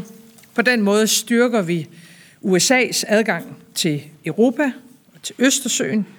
Vi bidrager til NATO's kollektive forsvar i Europa, og det er selvfølgelig en kerneopgave både for øh, NATO og, øh, og for Danmark. Ja, med den her aftale, så gør Danmark op med det princip, som vi ellers har haft for sikkerhedspolitikken siden 2. verdenskrig. Altså princippet om, at øh, udenlandske tropper ikke skal udstationeres permanent på dansk jord i fredstid. Jeg selv kalder Mette Frederiksen det for et nybrud. På forsiden af Information for eksempel i dag, der skriver de, at forsvarsaftalen er et resultat af en kolossal forandring i dansk sikkerhedspolitik, intet mindre. Christine Nissen, godmorgen. Godmorgen. Forsker i udenrigspolitik og diplomati på DIS, Dansk Institut for Internationale Studier. Mette Frederiksen, hun siger, at øh, vi styrker USA's adgang til Europa og til Østersøen. Men hvad får vi selv ud af sådan en aftale med USA? Mm. Altså sikkerhed først og fremmest, kan man sige. Øhm, beslutningen skal jo ses i lyset af, at hele den europæiske sikkerhedskontekst øh, er, er under massiv forandring. Der er sådan... Øh, to konstanter, kan man sige, der har karakteriseret europæisk sikkerhed i hele vores sådan, moderne historie siden øh, afslutningen på de to verdenskrige, som jo ikke længere gør det. Altså for det første kan man sige, med Putins invasion af Ukraine, jamen så har vi sådan konventionel krig, der er tilbage på det europæiske kontinent. Og den anden er jo så det her med, at amerikanerne i de senere år har, har også ændret deres udenrigspolitik, deres sikkerhedspolitiske prioriteter er ikke i samme grad og, og sådan engagerer sig i, i fjerne krige, og, og de har understreget meget tydeligt også nødvendigheden af, at Europa skal tage mere vare på, på egen sikkerhed, og det har øh, medført... Øh, at øh, ja, altså øh, omstændige forandringer af europæisk sikkerhedspolitik de senere år, ikke, som, som denne her beslutning så også er en del af. Øh, vi ser Finland og Sverige, der, øh, der neutrale lande, som øh, jo har lavet en lignende aftale med amerikanerne, og som har meldt sig ind i NATO, og vi ser, hvordan mange, øh, øh, stort set alle europæiske lande har øget deres forsvarsbudgetter. Danmark har også opgivet deres EU-forbehold, og EU har, har udbygget deres forsvarspolitik øh, helt betydeligt. Og så må man jo bare sige, at der er et meget stort ønske fra europæisk side om ligesom at fastholde USA, styrke europæiske, amerikanske øh, relationer øh, i lyset af denne her også forandrede sikkerhedskontekst, øh, også at, at amerikanerne kigger andre steder hen. Og, og det kan man så blandt andet gøre ved hjælp af aftaler som den her, øh, øh, som, som Danmark har, øh, har indgået med amerikanerne. Ja. Men siden øh, 2. verdenskrig, der har vi haft det princip, at øh, øh det, det blev opfattet som afgivelse af dansk selvbestemmelsesret og suverænitet at have udenlandske tropper undskyld, permanent udstationeret på dansk jord. Og det var et princip, vi også fastholdt under den kolde krig, hvor Danmark, må man sige, var en frontlinjestat øh, op mod øh, Sovjetunionen. Vil du sige, at det har forandret sig så meget, den sikkerhedspolitiske situation, at, øh, at det kan forklare eller retfærdiggøre, at vi gør op med det princip? Ja, det vil jeg sige helt kort. ja. øhm, så det har simpelthen bare forandret sig så meget, at, øh, at øh, den slags tiltag er nødvendige. Altså før en, øh, en øh, invasion af Ukraine, som, som den Putin har haft gang i... Øh, sidste år, jamen så havde vi ikke set en, en aftale som denne her, selvom det jo har været Danmarks ønske øh, og, og, øh, og styrke relationerne til, øh, til amerikanerne. Så på den måde er det jo ikke så underligt. Men det, du taler om her med, med det her princip, man har gjort op med, og afgivelse af en lille smule dansk suverænitet, det, det skal ses i lyset en til en af, af Putins invasion af, af Ukraine og øh, den massivt forandrede sikkerhedspolitiske situation, som Danmark og, og Europa står i nu. Hvor stort et nybrud vil du sige, det egentlig er for dansk sikkerhedspolitik? Jamen altså, det er bestemt et nybrud, det er der, det er der ikke nogen tvivl om, øh, men, men det skal ses i, i kontekst af, at, at det er et, et nybrud, den sikkerhedspolitiske situation, som Danmark og Europa øh, befinder sig i. Så jeg er ikke sådan øh, specielt overrasket over, over aftalen, øh, set i lyset af, af den europæiske sikkerhedskontekst mere generelt. Ja. Vi øh, talte med vores øh, USA-korrespondent Philip Kokar øh, tidligere på morgenen om, hvordan den her aftale ser ud fra USA's synsvinkel. Det her det er jo i virkeligheden en rammeaftale om både de fysiske lokationer, de her tre baser, hvor der også skal være en form for amerikansk tilstedeværelse, selvom det nok bliver ganske beskeden i starten. Men så er det også en juridisk aftale, der betyder, at man, hvis der kommer en tilspidset situation, kan sende langt, langt flere amerikanske soldater og materiel, uden at man sådan set skal tilbage til forhandlingsbordet og blive enige om en rammeaftale, fordi den har man så indgået nu. Ja, vi får mere sikkerhed, øh, siger du, øh, med den her aftale i Danmark. Men hvem er den her aftale egentlig vigtigst for? For os eller for USA? ja, altså man kan sige, det er jo en, det er jo en fin øh, aftale, som det også beskrives her for amerikanerne, at have, have mulighed for at være til stede øh, militært øh, i en region, som øh, jo bare er tilspidset øh, sikkerhedspolitisk lige nu øh, med situationen med, med Rusland. Og så har det jo været den måde, som verdens største militærmagt, kan man sige, har ageret hidtil, ikke? ved at være t- massivt til stede øh, overalt herunder hos, øh, hos allierede. Øhm, og så må vi jo også bare sige, den i den sammenhæng har vi måske lidt mere brug for det øh, for amerikanerne, end, end de har for os. Øh, amerikanerne er og, og har været i hele vores sådan moderne historie denne her beskyttende storebror, som vi har kunne forlade os på sikkerhedsmæssigt. Øh, NATO og USA er grundstenen i den europæiske sikkerhedsarkitektur, og vi, vi kan ikke klare os uden dem. Og i en tid, hvor at amerikanerne trækker fra, sig fra Europa, så giver det strategisk mening at gøre, hvad vi kan for at styrke forholdet bilateralt, som de nordiske lande nu har gjort, øh, og også bredere europæisk set. Christine Nissen, øh, tak for din udlægning her. Det var så lidt. Forsker i udenrigspolitik og diplomati på DIS. 20 minutter over syv bliver klokken. De store Mærsk-containerskibe skal ud på en noget længere rute, når der skal fragtes varer fra Asien mod Europa og omvendt. Helt konkret kommer de til at skulle sejle mellem 6 og 7.000 kilometer længere. Det sker for at undgå angreb fra Houthi-oprørere i det Røde Hav, som både Mærsk og andre skibe har oplevet de seneste uger. Så nu tager Mærsk altså nogle nye sikkerhedsmæssige foranstaltninger for de 20 fragtskibe, som sejler i området, og altså fremover skal sejle syd om Afrika. Ja, det er ikke bare Mærsk. Flere andre store rædderier, som MSC, Hapag Lloyd, de er kommet til at at tage nogenlunde de samme foranstaltninger, vil også tage den her rute. Så spørgsmålet er, om det her begynder så småt at sætte sig i virksomheder, også ude hos forbrugerne. Det skal vi finde ud af nu. Godmorgen, Peter Bay Kirkegaard. Godmorgen. Seniorkonsulent i Dansk Industri. I repræsenterer jo så mere end 20.000 virksomheder, som øh, holder nøje øje med det her, forestiller jeg mig. Hvordan kommer de her øh, forlængede ruter til at påvirke virksomhederne? Ja, men det kommer jo oven i den uro, der allerede er øh, ude på markederne, og derfor er virksomhederne selvfølgelig meget opmærksom på, hvad der foregår her. Vi har set de første fragtrate stigninger, eller stigninger i priserne på fragt øh, fra øh, Fjernøsten, og, øh, og vil givetvis komme til at se flere øh, af den slags øh, nu her. Så det er det første, som virksomhederne holder øje med, og så er der selvfølgelig også det her med, øh, kommer der forlænget leverancetider på øh, den fragt, der kommer fra Fjernøsten, fordi det, det kommer der jo, når det er, det skal ned omkring Afrika. Mm, hvilke varer er det, vi taler om her? Jamen, det er sådan set alt, hvad vi får fra Fjernøsten. Altså, det er alt lige fra elektronik øh, fra, øh, fra Kina, øh, komponenter fra Kina, det er tekstiler fra Bangladesh, det er olie fra Mellemøsten, så det er sådan set en bred vifte af varer. Mm-hmm. Og, og man kan sige, det er jo en, en udfordring, der kommer oven i en anden udfordring. Dels er der jo den sådan, generelle uro, du, øh, du omtaler lige nu i forhold til, til markederne. Så er der også en anden øh, gennemsejling, nemlig den gennem øh, Panama-kanalen, som, øh, som er begrænset lige nu på grund af tørke. Øh, de her øgede ventetider, udgifter, hvor store konsekvenser kan det få for virksomhederne, vurderer du? Altså, det, det er langt fra den situation, som vi så under coronakrisen, hvor vi havde massive øh, udfordringer med forsyningskæderne og, øh, og leverancerne, fordi der var en masse ting, der gik galt der. Det her det er sådan en, en, øh, en enkeltstående ting, der kommer oven på nogle andre ting, og derfor, øh, derfor giver det nogle grusninger vi håber selvfølgelig på, at der kommer øh, ro på situationen relativt hurtigt, at øh, amerikanerne og deres øh, allierede får styr på den her situation, og at man sådan snart igen kan begynde at sejle igennem Suezkanalen. Ja, fordi politikerne har jo nu gennem noget tid gjort, hvad de kunne for at bekæmpe øh, inflationen. Måske skulle jeg især sige, at nationalbankerne har forsøgt at gøre, hvad de kunne for at bekæmpe øh, inflationen.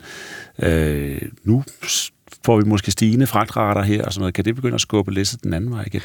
Jamen, det kommer jo til at skubbe en lille smule til inflationen. Øh, både stigende fragtrater, men også det, at der kommer forsinkelser i nogle leverancer, fordi det, det skubber jo til udbud. Der kommer mindre udbud af nogle varer, dermed så stiger priserne på dem også. Så det er en risikofaktor her.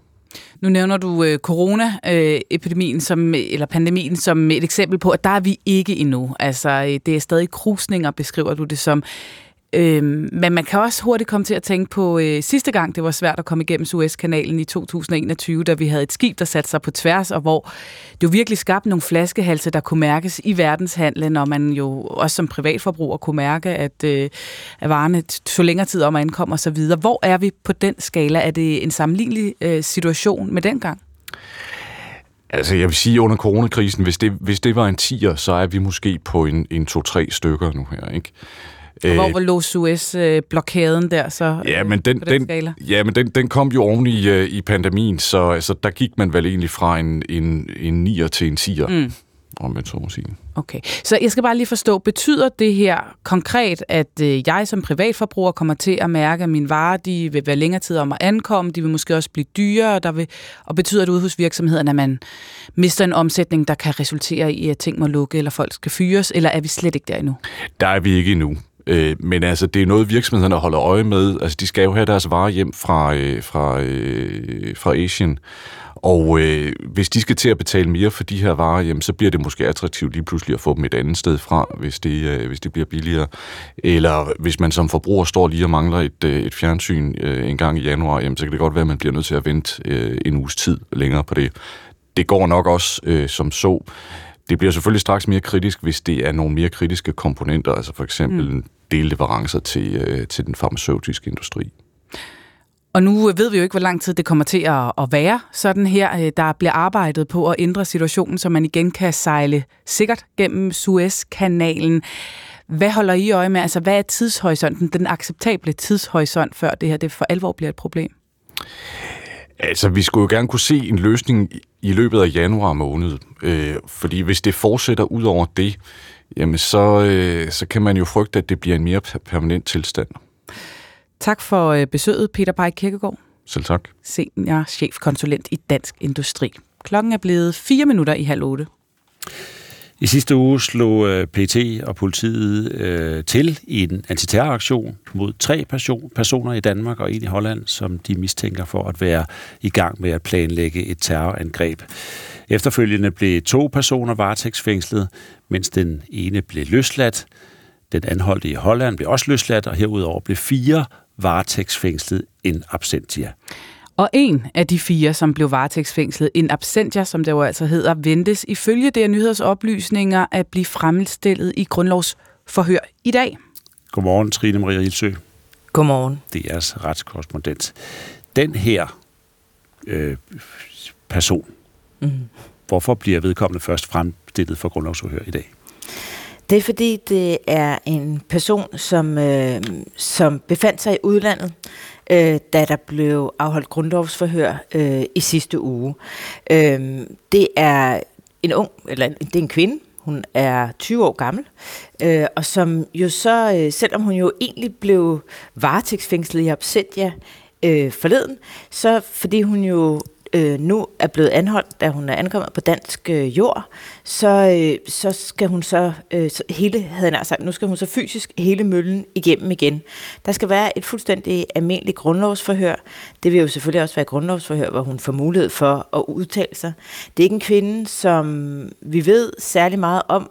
Øh, vi ved heller ikke, hvilken tilknytning øh, hun har til sagen, fordi det var jo en, en sag forleden dag, der foregik bag dobbeltlukkede døre, hvor vi jo heller ikke kender de præcise sigtelser ud over, hvad skal man sige, øh, overskriften, som jo er alvorlig, som handler om, at de er øh, mistænkt for at forberede et terrorangreb.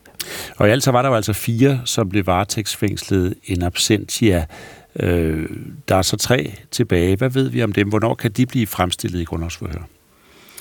Det kan man jo først og fremmest øh, an på, hvornår politiet får fat på de personer. Mm. Fordi øh, den ene af dem, et højtstående medlem af den forbudte bandegruppering Loyal to Familia, Øhm, han, øh, han er jo i forvejen efterlyst og sat i forbindelse med, med et drab, som jeg desværre ikke kan sige, hvad det præcis er for et drab, fordi at, øh, han er omfattet af navneforbud, og så hvis jeg fortæller, hvad det er, så, så, vil, så vil vedkommende kunne identificeres. Og det er sådan set øh, det samme, der gælder for de andre. Det er personer, som er efterlyst, og som mm, øh, man fra den side, må man formode, jo gør alt for at få fat på, fordi at man i, i det øjeblik, de er øh, sigtet øh, og mistænkt i en meget, meget alvorlig sag herhjemme, så vil man jo gerne have dem på dansk jord.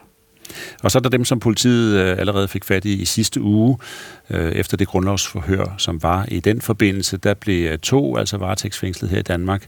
Øh, en blev løsladt, og en person i Holland blev også løsladt. Efterforskningen, hvor ved mm. vi, hvor langt politiet er med den? Det her det er jo også en sag, hvor politiet eller PT sagde, at, øh, at de havde grebet ind meget tidligt i efterforskningen. Så øh, de arbejder jo på højtryk. Øh, der er to personer, som jo er allerede er fysisk blevet varetægtsfængslet, og det er det frem til den 9. januar, og der skal politiet jo, jo sikre sig at have nok materiale i forhold til, at, at, øh, at, at de kan, hvad skal man sige, de skal, jo, de skal jo så fremstilles igen, eller fristforlænges, som det hedder. Øhm, og, og, og det er en, øh, en stor efterforskning, som politiet har foran sig. Øh, den ene person, som blev løsladt efter grundlovsforhøret, øh, natten mellem torsdag og fredag, der har anklagemyndigheden jo bagefter varslet, at den skulle kæres i landsretten. I hvert fald i går, der var der ikke, øh, der var der ikke faldet afgørelse i landsretten i forhold til, til det kæremål, fordi det er også en person, som ifølge ankla- eller anklagemyndigheden i hvert fald ønsker også øh, at have varetægtsfængslet i sagen. Så det her det er en sag, der både bliver arbejdet øh, på både hos, øh, hos øh, politiet og hos anklagemyndigheden. Så det her, det, der er i hvert fald nogen, øh, tør jeg godt love, der ikke... Øh, der ikke får så meget juleferie øh, af dem, der sidder efter forskningen. Og du arbejder også på at følge med så godt øh, du nu kan med de oplysninger, som vi får ud. Tak skal du have, Trine Marie Elsø. Velbekomme. Det er jeres retskorrespondent. Og med det blev klokken halv otte. Niels Christian Lang er i studiet og klar med et nyhedsoverblik. Den amerikanske delstat Colorado vil ikke tillade USA's tidligere præsident Donald Trump at komme på stemmesedlen til statens primærvalg næste år, når republikanerne skal vælge deres præsidentkandidat. Det har Colorados højesteret afgjort, fordi den mener, at han ifølge USA's forfatning ikke er værdig til præsidentembedet, fordi han var involveret i stormløbet mod kongressen 6. januar 2021. Og det kan blive alvorligt for Trump, for der er flere lignende sager på vej, fortæller DR's USA-korrespondent Jakob Krog. Lignende sager er faldet ud til Trumps fordel i flere stater, men der er også øh, sager, der kører i andre stater, og hvis de følger kendelsen her, så kan det altså blive markant sværere for, for Donald Trump at blive valgt. Og Trumps stab siger, at man nu vil tage afgørelsen fra Colorado til USA's højesteret. Afstemningen i FN's Sikkerhedsråd om en resolution om våbenhvile og humanitær hjælp til de civile i Gaza er endnu en gang blevet udskudt, det skriver nyhedsbureauet Reuters. Sikkerhedsrådet skulle have stemt mandag, så blev afstemningen udskudt til tirsdag, og nu bliver det altså formentlig først senere i dag. Flere medier skriver, at udskydelsen skyldes intense forhandlinger om, hvordan sproget skal være i resolutionen.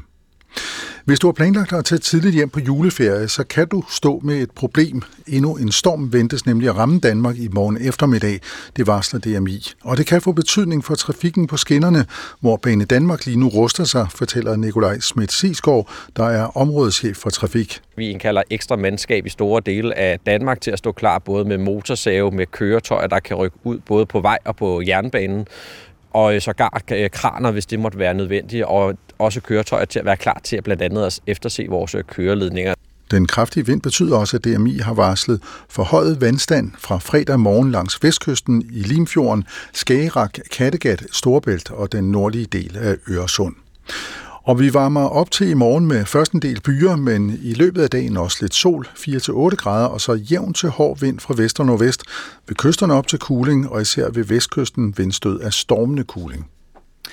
Det israelske militær IDF hævder at have dræbt Subi Fervana, som øh, beskrives som Hamas' pengemand.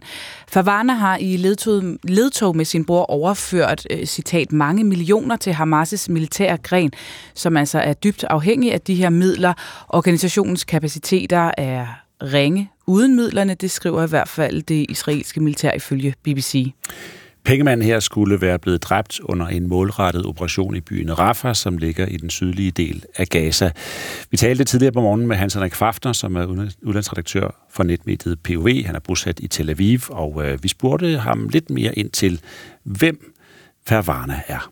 Øh, Ferwana er jo øh, nok nøglepersonen på gazestriben til øh, formidling af kontantbeløb. Øh, Hamas kører en meget kontant økonomi. Der er ikke så meget med øh, raffineret pengeoverførsel, lønoverførsel osv. Og det, der nok er nøglespørgsmålet her, er, at han dermed er manden, der står for udbetaling af løn til de forskellige Hamas-aktivister, som deltager i øh, krigen. Øh, de er jo alle sammen mænd med familie og er ligesom alle andre i Gaza afhængige af at have en indtægt, så de simpelthen kan leve. Og øh, da Hamas jo i forvejen formodes at have ret store problemer med simpelthen at holde moralen oppe blandt deres folk, øh, så vil det her jo altså kunne øh, underminere moralen øh, i, i altså kampmoralen øh, i de styrker, Hamas har inde i krigen. Så det kan altså være temmelig hårdt slag mod Hamas. Taler man om, at det ligefrem kan ramme Hamas' evne til fortsat at føre krig på det her niveau? Ja, Ja, det taler man altså om. Øh, igen er det jo nogle vurderinger, som er lidt vanskelige, fordi man jo rent faktisk ikke ved, hvad Hamas har tilbage af, af øh, potentiel, øh, både hvad våben angår og, og, og tropper. Øh, men øh, øh det er noget, man, man, man regner altså med, at Hamas allerede er i, i tårne, altså har store vanskeligheder med at fortsætte krigen. Det er en af grundene til, at Hamas lige nu er meget, meget ivrig for at øh, øh få en øh, ny våbenhvile på bane.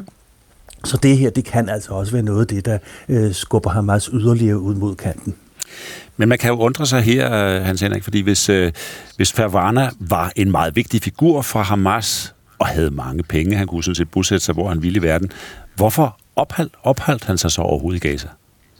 Nej, altså ham, uh, Fawana er jo ikke, man skal jo ikke sige, at han var sådan uh, Hamas finansminister. Mm. Der er jo altså også mennesker rundt omkring i verden, som sidder og arbejder for Hamas, og hele det her netværk af, af, af, af, af, af, af pengeindsamlinger og pengeoverførsler, de har i gang. Uh, Fawana var en nøglefigur, og det er nødvendigt, at han var på stedet, for han og hans bror drev en, uh, en uh, pengevekslingsvirksomhed, uh, Hamsat hedder, hedder foretagendet, uh, som jo har eksisteret i mange år, Øh, de har været brugt til hvidvaskning af penge og alt muligt andet. Så der skulle altså være en på stedet, som sørger for at modtage de penge, som, som, øh, som, som kom fra udlandet, fra udenlandske banker. Øh, Tyrkiet, Iran er inde i billedet der. Øh, så det har altså været nødvendigt at have en mand på stedet, og det er altså det, det led i, i, i kæden, der nu ser ud til at være knækket. Hans primære rolle har været at flytte rundt på store millionbeløb, kan man måske sige, og derfor skulle han være i Gaza. Har, har, har øh, Hamas reageret på det her? Hamas bekræftede, at han skulle være blevet dræbt? Øh, jeg har ikke set nogen klar bekræftelse på mm. det. Øh, den kommer indirekte, kan man sige, ved at Hamas øh, taler med yderligere styrke om at få denne her våbenhvile på plads. Det er jo noget, det er jo noget af det, der vil foregå i dag. Der er en, en, en delegation af højtstående Hamas-folk på vej til Cairo, som i dag skal, skal snakke med Ægypterne, som jo er formidlere i, i, i denne her konflikt. Så jo, altså Hamas har... De, man, indrøm, man går ikke ud og indrømmer sådan noget her åbent, men, men, men øh, man kan se de indirekte indrømmelser ved, at, øh, at øh, der er yderligere aktivitet på, fra, fra Hamas side for at øh, få, få lagt, lagt en dæmper på, på, på, på kamphandlingerne, simpelthen fordi, øh, og det er så igen en vurdering, fordi Hamas er presset. Er det, er det et, et, et drab på øh, Farwana her, altså Hamas' pengemand, som, som man ligefrem øh, fejrer eller praler med Israel? Nej, også på israelsk side er der, er der er en meget afdæmpet reaktion. Øh, han var som en, det var som en ikke engang topnyheden på de, i de israelske medier. Det, det går på andre ting. Øh, man er også fra israelsk side øh, varsom med at gå ud og fejre noget, øh, fordi man jo også fra israelsk side ikke rigtig ved, øh, hvor stor udstrækning vil det her være, hvilken effekt vil det have på Hamas. Øh, man er klar over, at det betyder noget, men øh, øh, Øh, hvor meget det kommer til at betyde, det er man da ikke klar over endnu. Samtidig med, at man jo altså rent taktiske grunde også forsøger på at holde en lav profil, hvad det her angår. Altså sagde altså Hans Henrik Fafner, der er udlandsredaktør for netmediet POV fra Tel Aviv, da vi talte med ham lidt tidligere her til morgen. De seneste dage der har de uh, diskuteret en resolution i FN's Sikkerhedsråd, som omhandler våbenhvile og humanitær hjælp til de civile i Gaza. Afstemningen om våbenhvilen, den skulle have fundet sted allerede tidligere på ugen, men nu er mm. altså blevet udskudt igen, skriver nyhedsbyrået Reuters. Ja, de skulle have stemt de 15 lande i Sikkerhedsrådet allerede i mandags. Så blev den udskudt til tirsdag. Jeg tror her, vi fortalte om morgenen, det skulle have været klokken 16 om eftermiddagen, men så blev den så udskudt igen, og nu er de seneste forlydende altså, at det senere i dag, det skal være. Og det interessante ved den her øh, afstemning er jo, at øh, Sikkerhedsrådet tidligere har stemt om en omgående våbenhvile, og begge gange der har USA nedlagt veto, blandt andet fordi USA mener, at en våbenhvile kun vil gavne Hamas. USA har i stedet støttet pauser i kampene for at beskytte civile og et krav om øjeblikkelig løsladelse af alle gisler. Mm. Og så er spørgsmålet jo så, kan det lykkes den her gang at vedtage en resolution, hvor USA faktisk øh, er med og ikke nedlægger NATO? Ja, fordi det forlyder jo, at, at grund til, at man har udskudt det, det er fordi, at man sidder lige nu og jeg har det, der hedder intense forhandlinger om det sproglige indhold og formuleringer i resolutionen. Den amerikanske FN-ambassadør har tidligere sagt, at vi prøver, det gør vi virkelig. Så der er jo altså noget, der forhandles om her i forhold til, om det kan blive spiseligt til synlædende for alle parter. Ja, krigen i Gaza som har varet siden den 7. oktober, har sendt næsten 2 millioner palæstinensere på flugt, og afstemningen i FN's Sikkerhedsråd finder efter sine sted senere i dag i stedet for. Ja. Nu er klokken 20 minutter i 8.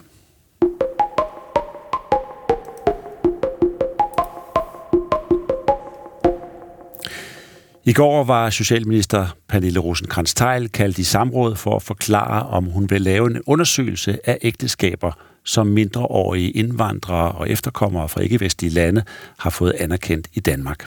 Ja, samrådet det var indkaldt af Danmarksdemokraterne, og det var det på baggrund af artikler i Berlingske, hvor man har beskrevet, hvordan danske myndigheder i årtier helt op til 2017 har uddelt mange hundrede af de her såkaldte kongebreve, som øh, altså har gjort det muligt for udenlandske par med mindreårige øh, i parret at kunne blive gift i Danmark. Kongebrevet blev afskaffet tilbage i 2017, men øh, har indtil da altså gjort mindreårige ægteskaber mulige i Danmark, og det har der været helt specielle årsager til, fortæller Helle Fugt, professor i retshistorie på Københavns Universitet. Graviditeten har haft en stor betydning. Også, men også for at undgå forældrenes kontrol. Så der er jo nogle positive ting i, i kongebrevet, som vi taler om. Du kunne heller ikke nødvendigvis blive gift, hvis du var stum eller døv, så blev du betragtet som... Øh, øh, mm. jeg tror, det, det er ikke ordet sindssygt, de bruger, men det er noget lignende, man mener i lovgivningen. Så der er altså også handicappede, har også skulle bruge kongebrev. Og så endelig, i dag der har vi jo meget fokus på tvang. Og selvfølgelig har kongebrevet kunnet bruge til at presse unge piger. Men jeg tror ikke, vi skal øh, på nogen måde øh, undervurdere, at de fleste, der nok er blevet tvunget til ægteskab gennem kongebrev, det er de unge mænd, som har gjort deres kæreste gravid. Ja, det fortalte altså Helle Vugt, som er professor i retshistorie på Københavns Universitet. Nu har vi dig øh, med i studiet, Sandra Berkan. Velkommen og godmorgen. Tak. Du er i dag 58 øh, år, men i 1979, da du var 13 år, der blev du gift med din 24-årige grandfætter i Marokko. Hvad var det, der skete?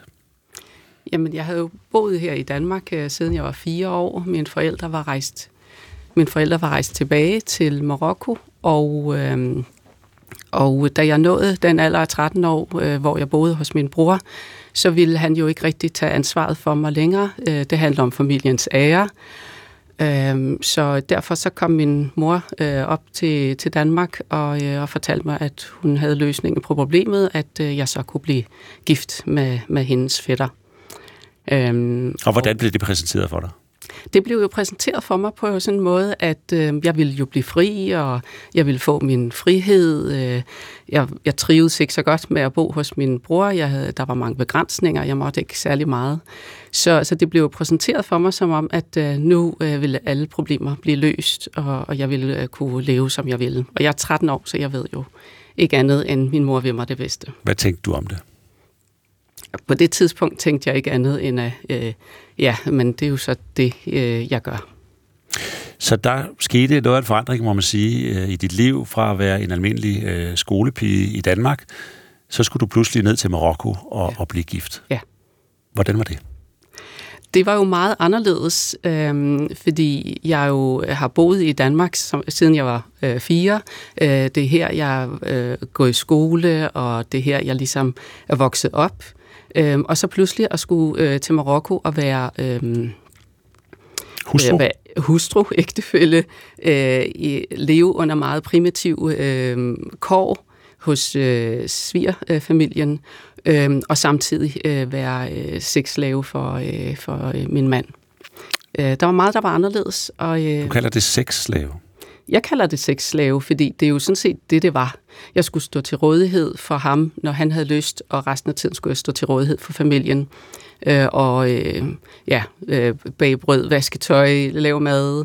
Ordne. Skulle du allerede som 13-årig på bryllupsnatten stå til rådighed for ja, din mand? det skulle jeg. På bryllupsnatten, ja. Mm. Mm. Hvordan var det for dig? Øh, det var jo øh, som at blive voldtaget. Øh, men, men jeg kunne jo ikke rigtig gøre noget, fordi det var jo hele familien, der var pro øh, dette ægteskab. Så, øh, så da jeg gjorde modstand til at starte med, så gik han jo øh, ud og rådførte sig med familien, som, som sagde til ham, at han bare skulle øh, blive ved med at presse på. Og hvordan, altså det øh, skisma fra, at du, du tænker, at øh, jamen, din mor har jo nok ret i det, hun siger, til du er dernede. Altså det øh, chok, jeg tænker, det må have været. Hvordan oplevede du det? Men det er jo et kæmpe chok, men, men når man er i det, så er man jo nødt til bare at overleve i det. Øh, og, og det forsøgte jeg også at gøre, øh, både der på bryllupsnatten og de øh, efterfølgende øh, halvandet år. Øh, men jeg blev jo mere og mere nedbrudt, fordi jeg hele tiden fik at vide, at jeg var udulig. Jeg duede jo ikke til noget. Jeg havde aldrig levet øh, det liv dernede. Øh, så, så jeg fik jo hele tiden at vide, at jeg var udulig, jeg var øh, dum, jeg var for tynd, jeg var for... Øh, jeg, altså, jeg kunne ikke finde ud af at vaske tøj... Øh, øh, på vaskebræt. Jeg kunne ikke finde ud af at, at slå et brød op. Jeg kunne ikke finde ud af at plukke en høne. Alle de her ting, øh, som, som en normal marokkansk hustru skal kunne. Det kunne jeg jo ikke, så, så jeg blev hele tiden banket øh, tilbage.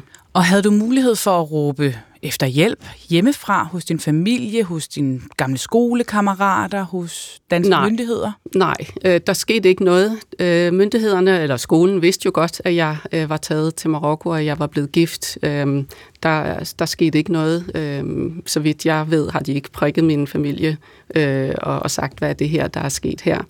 Øhm, det, det, der så skete, det var, at jeg blev så nedbrudt til sidst, så jeg endte med at være selvmords, øh, selvmordstruet og, og sagde til min mor, at hvis ikke jeg kommer væk herfra, så begår jeg selvmord, for jeg kan, ikke, jeg kan ikke leve i det her resten af mit liv. Og der fik jeg jo så lov til øh, at komme tilbage til Danmark. Og det gjorde du så? Ja. Øh, flyttede tilbage til Danmark, øh, er her et års tid, Mm. og så ansøger du om et kongebrev Ja. for at få familiesamføring med din mand. Ja, det var jo ligesom en præmis for at komme tilbage til Danmark. Det var, at han kunne følge med. Øhm, og, øh, og jeg gjorde jo det, der, der skulle gøres for, at, at han kunne komme hertil. Og det betød jo, at, at jeg skulle søge om, om kongebrev, og vi så kunne blive videt igen her i Danmark. Og der var jeg ja, 16, måske 17 år, da, da han kommer hertil, og vi bliver videt. Hvad siger de danske myndigheder til det? Altså, at du som øh, 16-årig søger om at få din 27-årige mand til Danmark, altså en mand, som du er blevet gift med allerede, da du var 13? Jeg erindrer ikke, at der blev stillet spørgsmål, øhm, at det mere var en, en øhm, ja, som at søge om at få et nyt pas eller lignende. Øhm, så, øh, så der blev ikke stillet nogen spørgsmål. Jeg blev ikke øh, spurgt om, om det her det var noget et ægteskab, jeg ønskede, eller om, om jeg ønskede hjælp til at komme væk fra det. Øh, der, der, der skete ikke noget. Havde du et håb eller en forventning om, at øh, okay, nu, nu skal de danske myndigheder kigge på mit ægteskab? Måske kommer der til at ske noget nu? Øh, Nej, for jeg vidste jo ikke, jeg kendte jo ikke til, til, hvad der var af muligheder. Jeg vidste engang, der var krisecenter. Jeg vidste ikke, jeg kunne søge hjælp. Øhm, så jeg vidste jo ikke noget. Øhm, jeg, jeg, at der var ikke nogen, der oplyste mig om, hvad jeg, hvad jeg kunne. Nej, her er vi altså tilbage i begyndelsen af af 1980'erne. Ja. Du er stadigvæk en, en ung pige. I Ja. dag, hvad tænker du så om myndighedernes agering? Jamen, I dag synes jeg jo, at det er jo et kæmpe svigt.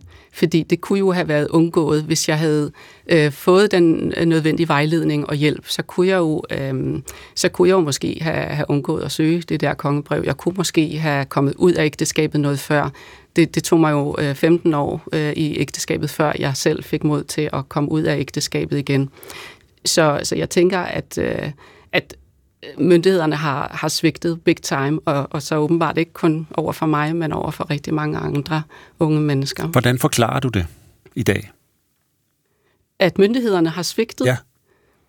Jeg kan ikke rigtig se, hvad der er af forklaring, fordi at Danmark er jo et, et åbent og, og oplyst land, altså, øh, øh, som, som netop øh, bryster sig ved, at, at man, øh, man, man vil øh, individerne det godt, og man, man vil øh, sine mennesker, der bor her, øh, det godt, men, men alligevel så, så sker der jo øh, det her svigt, øh, og, og det sker jo stadigvæk. Øh, og sådan som jeg kunne forstå på, på socialministeren i går, så var det jo, at øhm, da, han, da, hun, da hun blev spurgt om, hvad man vil gøre for de her kvinder, som jo er i de her ægteskaber, øhm, der sagde hun, jamen de bor jo i Danmark, hvor at man kan blive skilt. Ja, det ved man jo godt. Det, bo, det gjorde jeg jo også, men det betyder jo ikke, at jeg kunne søge om skilsmisse. Så, så der, der skal jo ske øh, noget mere, en mere håndholdt indsats for at, at få hjulpet øh, de her kvinder. Vi skal lige have, have enden på i hvert fald historien om dit Mhm. ægteskab med, med din mand, som du blev gift med som 13-årig. Hvor- Hvordan udvikler jeres forhold sig så, da han kommer til Danmark? Øh, han kommer jo til Danmark, og vi øh, bor sammen øh, og øh, lever sammen, og jeg får to børn med ham. Uh, men, uh, men på et tidspunkt, så, øh, så begynder jeg at uddanne mig. Uh, der er teknikum øh, skole i Helsingør, hvor jeg får lov til at, at studere. Og i og med, at jeg begynder at studere, så begynder jeg også at tænke mere selvstændigt. Det bliver min redning. Øh, det er, at jeg begynder at reflektere mere over øh, tingene, ikke bare studierne, men jeg overfører det også til mit eget liv. At, øh, at jeg faktisk godt kan finde ud af det her. Der opdager jeg, at mm, skilsmisse, det er også noget, der gælder for mig, og jeg har de samme rettigheder som alle andre her i, i landet. Det er først der, det går op for mig, og så bliver jeg skilt og kommer ud af det. Og hvor er, er du i dag i forhold til øh, din eksmand og de oplevelser, som du bærer med dig? Jeg har jo ikke nogen kontakt med, med min eksmand. Jeg, øh, det har jeg jo ikke haft i, i alle de år. Øhm, øh, men så jeg lever mit liv. Altså min frihed har jo kostet mig dyrt, øh, og den sætter jeg pris på. Øh, så, så jeg lever det liv, jeg vil, øh, og, øh, og så lader jeg andre mig leve deres liv. Vi skal sige, at vi har øh, forsøgt at kontakte din, øh, din eksmand. Øh, han ønsker ikke at medvirke i dag. Nej. Øh, men øh, hvad, har det, hvad har det betydet for dig? Altså, du siger, at du har ikke noget kontakt med ham, men hvad har det betydet for dig, at du blev gift allerede som 13-årig? Jamen, det har jo betydet, at jeg har mistet øh, hele min, øh, min teenageår, min ungdom, øh, øh, når jeg sidder med mine veninder, og de snakker om dengang de var unge og, og gjorde alle mulige ting, altså der, der var jeg jo gift øh, og, og stod til rådighed for familien og for, for min mand. Så jeg har jo mistet en stor del af mit liv, som jeg har måttet forsøge at indhente efterfølgende. Øh, så, så det er jo selvfølgelig et, et afsavn. Det er som om, jeg har været i fængsel, mm. øh, praktisk talt. Og når du ser på debatten, der kører nu, den kørte i samråd i går, den kørte også øh, i særdeleshed ved Inger Støjbergs øh, instrukssag, som, øh, mm-hmm. som også satte gang i en debat om barnebrud, selvom det var noget mere juridisk, det handlede om. Mm. Hvad tænker du så? Jamen, jeg tænker, at det her med, at... Øh, at der bliver snakket om at placere et, et ansvar, som Inger Støjberg siger. Men, men jeg tænker, at, at placere et ansvar, uden at der bliver gjort noget for, for de her mennesker, øh, nytter jo ikke rigtig noget. Øh, fordi øh, de, øh, de her unge mennesker, som jeg sagde før, selvom at de kan søge om skilsmisse, men hvis de ikke ved, at de kan søge om skilsmisse, hvis ikke de får den nødvendige hjælp, og igen det her med de religiøse hvilelser, der foregår i dag, det kan godt være, at de ikke er juridisk bindende ifølge dansk lov, men over for den unge, som bliver udsat for, for det her overgreb, så er det jo stadig et tvangsægteskab, som, som de har brug for at få hjælp til at komme ud af. Og, og det, det er man jo nødt til at, at, at gøre noget ved, i stedet for bare at placere et ansvar og, og få en eller anden øh, kørt igennem øh, maskineriet. Tusind tak for at komme ind til os og fortælle din historie, Sandra Berkan. Ja, selv tak. Og øh, vi går videre øh, med historien også i næste time. Vi taler med Socialdemokratiets socialordfører Camilla Fabricius om, øh, hvordan øh, hun mener, at de her ægteskaber bør undersøges, altså de ægteskaber, som har fundet sted med kongebrev øh, før i tiden. Der finder stadigvæk øh, ægteskaber med mindreårige sted i et mm. vist omfang i Danmark, og det skal vi også tale med hende om. Nu er klokken 7 minutter i 8. Ja, vi vender os mod noget ganske andet, fordi vi skal se på øh, den grønne teknologi. Det er jo sådan, i 2020, der var det kun en ud af 25 biler, som øh, blev solgt på verdensplan, som var en elbil. Der er sket noget siden. I dag der er det hver femte bil, der bliver solgt, som er en elbil. Det er bare et tegn på, hvordan ny teknologi er med til hele tiden at gøre verden lidt grønnere, og faktisk jo gør det ret hurtigt. Godmorgen, Steffen Gram. Godmorgen. DR's internationale korrespondent. Vi har netop haft et øh, klimatopmøde i Dubai. Det sluttede i sidste uge. Der blev fokuseret rigtig meget på, at vi skal væk, på, væk fra fossile brændstoffer. Øh, vedvarende energi skal tredobles øh, senest i 2030. De her nye teknologiske landvindinger, de øh, stod måske lidt i skyggen, kunne man godt sige. Hvor var det fokus henne? Altså, om det stod i skyggen, det var jo en af de ting, man talte om. Det var øh, teknologierne, ikke? Og øh, der må man sige, at øh, teknologierne betyder jo rigtig meget, men det kommer lidt an på, hvor man er henne. Øh, I det land, hvor vi er, Europa, USA osv., der kører det virkelig stærkt teknologisk. Men når så man taler om Afrika, når man taler Latinamerika, hvordan får man så de nye teknologier implementeret, hvordan får man gennemført? Og det er jo noget af det her, problemerne opstår. Øh, blandt andet fordi man lige pludselig står i en situation, hvor man siger, det koster rigtig, rigtig mange penge. Mm-hmm. Er de penge der? Nej, det er så det, det kniver med. Så derfor, ja, teknologierne er der. Måderne, man kan implementere dem, der er det straks noget andet. Det er vi bedre til, men der er også lang vej og masser af flaske, øh, flaskehalse i vores samfund. Øh, men i de lande, hvor de virkelig vil gøre en forskel øh, og gå hurtigt, øh, der kniver det. Der kniver det. Og hvordan kan det være, at vi ikke har øje nok for, for de muligheder, øh, som ny grøn teknologi kan skabe, når vi taber, taler klimamål?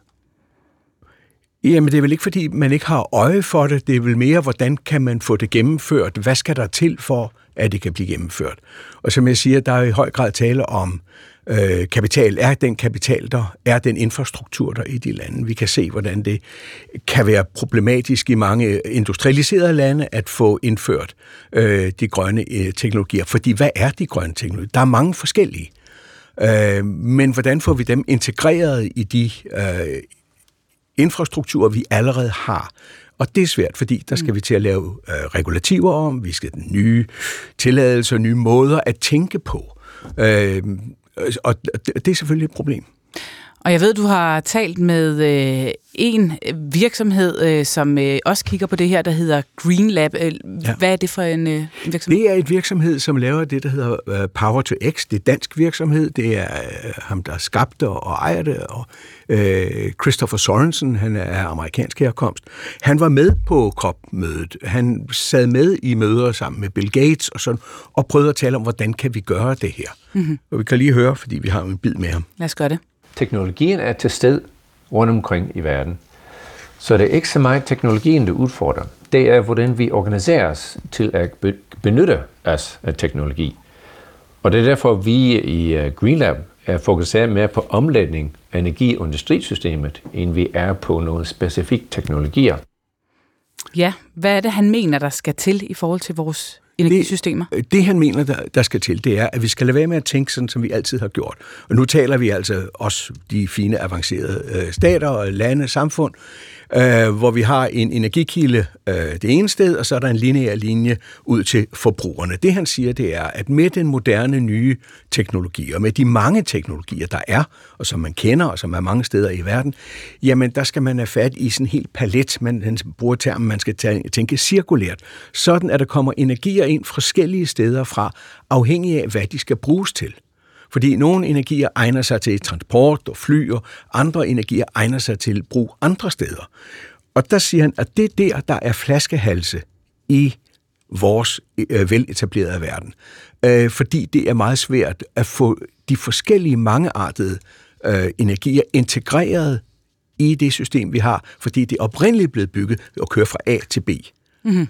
Og det kræver jo altså tilladelser, det kræver godkendelser, det kræver kapital, det kræver så mange ting, hvor vi er relativt vanskelige eller tunge. Øh, og der øh, er det, som han siger, at der flytter vi os ikke hurtigt nok. Og hvad er den helt korte, gode forklaring på, at det er, altså det lyder også som et, et tungt hjul, der skal, der skal op og køre her med alle de tilladelser og den infrastruktur, der skal bygges. Men hvad er det, der står i vejen lige nu, får vi når derhen? Jamen, det er, det, er jo, det er jo tid, og det er kapital, men det er også myndigheders accept af, at der, og politikers accept af, at der skal vedtages nye regulativer og nye mm-hmm. Det er, øh, det lægger, er der ingen, der har med det her at gøre, der ligger skjult på. Det er vanvittigt kompliceret.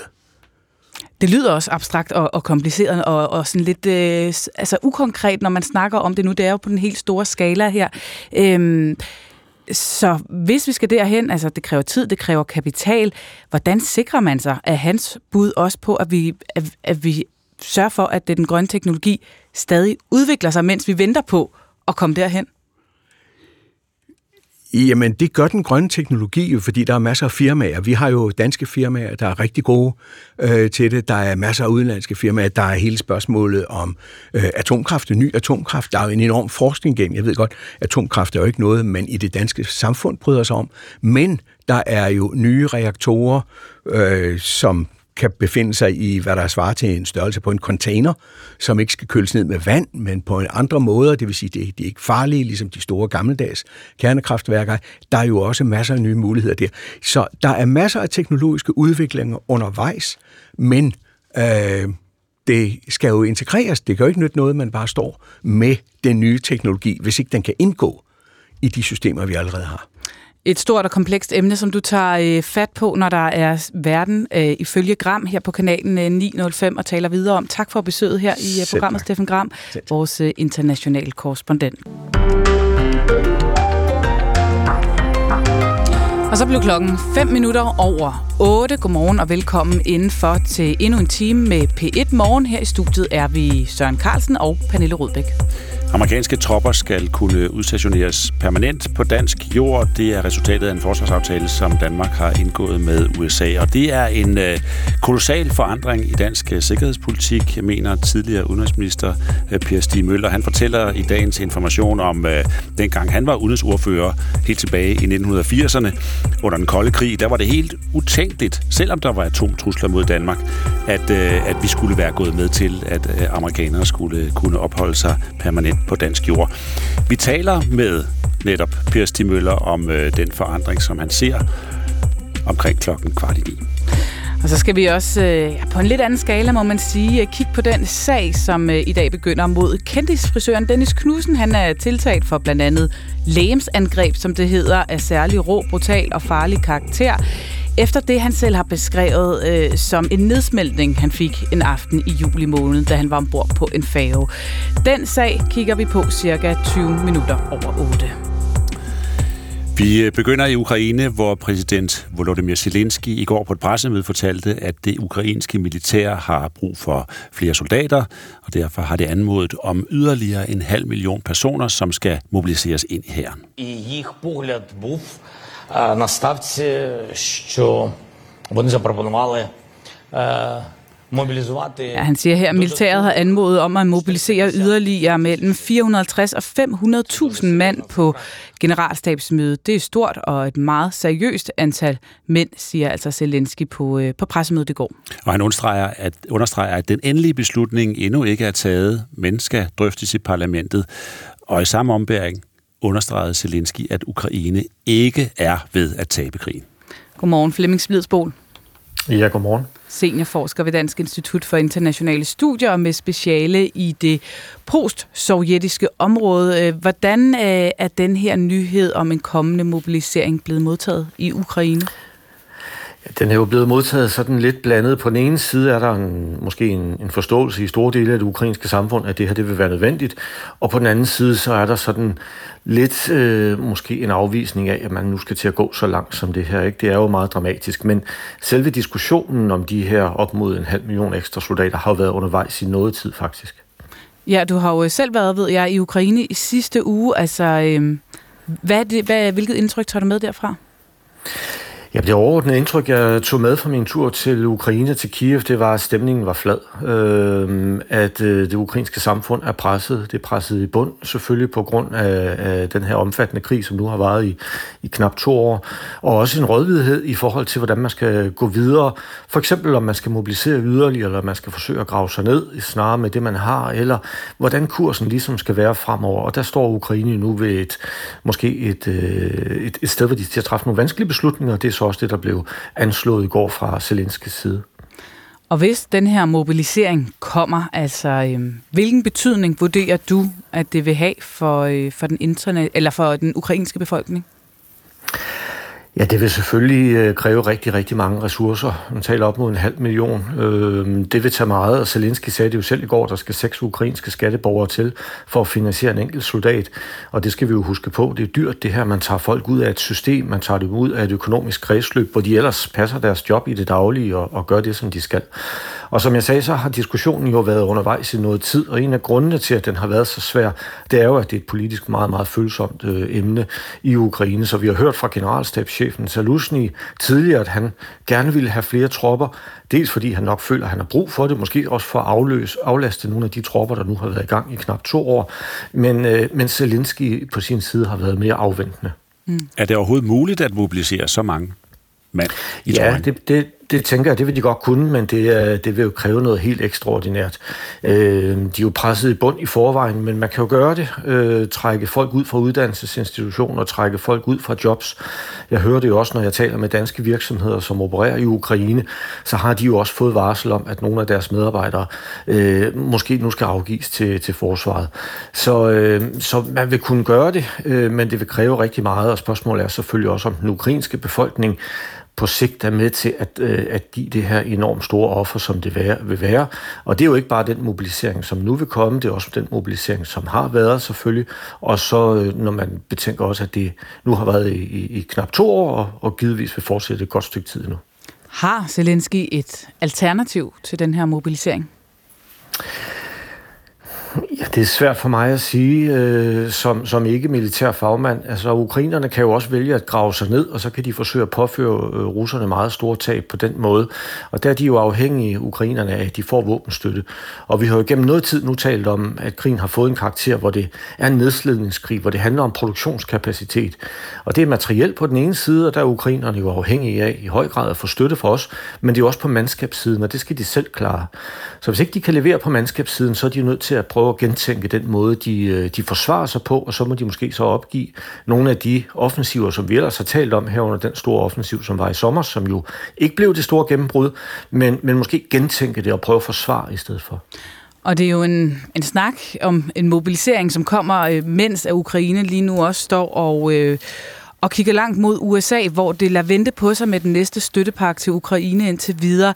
Er det her også med til at sende et signal til, øh, til USA fra Ukraines side, altså hvis man ender med at mobilisere en halv million ekstra mand? Ja, det vil jeg bestemt mene, at det gør. Nu taler jeg lige om den her produktionskapacitet, materiel og mandskab, og, og diskussionen, når det gælder det amerikanske forhold til Ukraine og støtten der, det er jo materiel og så selvfølgelig økonomisk støtte også. Øh, og hvis ukrainerne selv kan skrue op på mandskabet, jamen så kan de sende et signal om, at vi er villige til at gøre mere, vi er villige til at ofre mere øh, for det her, så I er nødt til at hjælpe os også, fordi nu har vi ligesom givet vores øh, og er villige til at gøre det et godt stykke tid fremover også. Tak for at være med, Flemming Slydsbo. Ja, selv tak. Seniorforsker på Dansk Institut for Internationale Studier. Klokken er blevet 12 minutter over 8.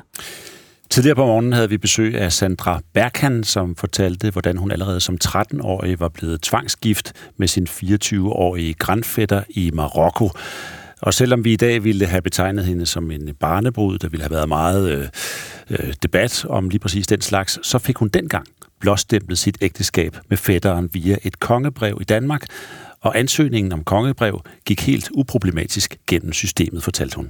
Jeg erindrer ikke, at der blev stillet spørgsmål, øh, at det mere var en, en øh, ja, som at søge om at få et nyt pas eller lignende.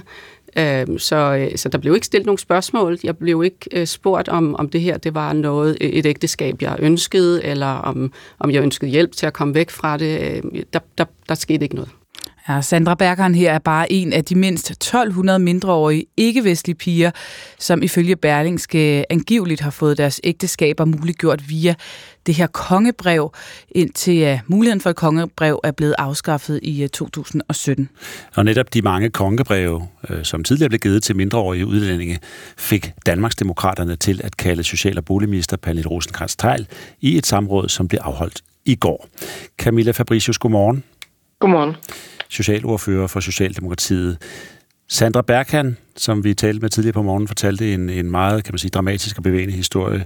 Øh, og hun fortalte også, at, som vi hørte i klippet her, ingen myndigheder satte spørgsmålstegn ved hendes ansøgning om kongebrev dengang i begyndelsen af 1980'erne. Hvad tænker du om det? Jeg tænker, at hun var et barn, og at øh, man berøvede hendes barndom og Ja, jeg bliver i hvert fald meget berørt. Det tror jeg også øh, alle andre lyttere, som øh, hører programmet, bliver. Og, og derfor så er det jo også vigtigt, at vi øh, griber ind, når, når børn oplever øh, uhensigtsmæssig adfærd, når de bliver tvunget til ting, de ikke, øh, de ikke ønsker, og i den her situation at blive gift imod deres vilje. Og kongebrevene de blev så afskaffet tilbage i 2017, men i går der havde øh, Social- og Boligministeren nogle tal med, som viser, at danske myndigheder også i årene efter og frem til i dag er blevet ved med at registrere og dermed anerkende ægteskaber indgået i udlandet, hvor der var en mindreårig i forholdet, da ægteskabet blev indgået. Og i et tilfælde fortalte hun, der var den ene part fortsat under 18 år, da parret sidste år blev anerkendt i Danmark. Kan du forklare, hvordan det kan være, at myndigheder stadig anerkender ægteskaber indgået med mindreårige i, i udlandet, selvom kongebrevet er afskaffet? Altså helt, helt ærligt, det kan jeg faktisk ikke. Øhm, det bekymrer mig, øh, også fordi, at, øh, at når man skal i gamle dage skulle have et kongebrev, så er det jo fordi, man var mindreårig. Og vi har i Danmark en øh, klar holdning til, at man ikke skal giftes, når man er mindreårig. Så jeg, jeg har faktisk lidt øh, svært ved at se, hvad, hvad begrundelserne skulle være. Selvfølgelig kan vi jo ikke vide, hvad der, hvordan det ser ud i hver enkelt sag på den her måde, men, men der er jo noget, der tyder på, at der, der i hvert fald sker en eller anden form for automatik. Ja, hun siger, øh, Pernille rosenkrantz at der er en, en lille sprække stadigvæk. Øh, der skal være tvingende grunde til, at man skal anerkende et ægteskab med en, med en mindreårig. Øh, det kan for eksempel være øh, juridiske grunde, øh, for eksempel hvis den enes øh, ægtefælle, den ene ægtefælle er død, og den anden ægtefælle øh, skal have ret til forældreskab og så videre. Ægteskabet, forældresmyndigheden kan blive draget i tvivl og så videre. Den sprække, som er skal den helt lukkes, eller skal det stadig være muligt at få en eller anden form for dispensation? Altså for det første, så skal vi jo huske, at, øh, at når vi laver lovgivning, så gør vi det for at passe på og, og øh, tage hånd om øh, særligt sårbare og udsatte borgere.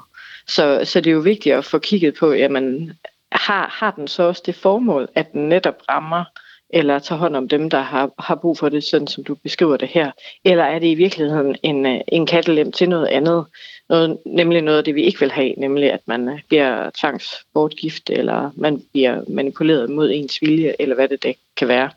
Så, så på den måde, så, så synes jeg at det rejser et flag på, at det skal vi nødt til at få kigget på, for det er uacceptabelt, at man i Danmark bliver gift mod sin vilje, og slet ikke, når man er, når man er barn, når man er ikke er myndig.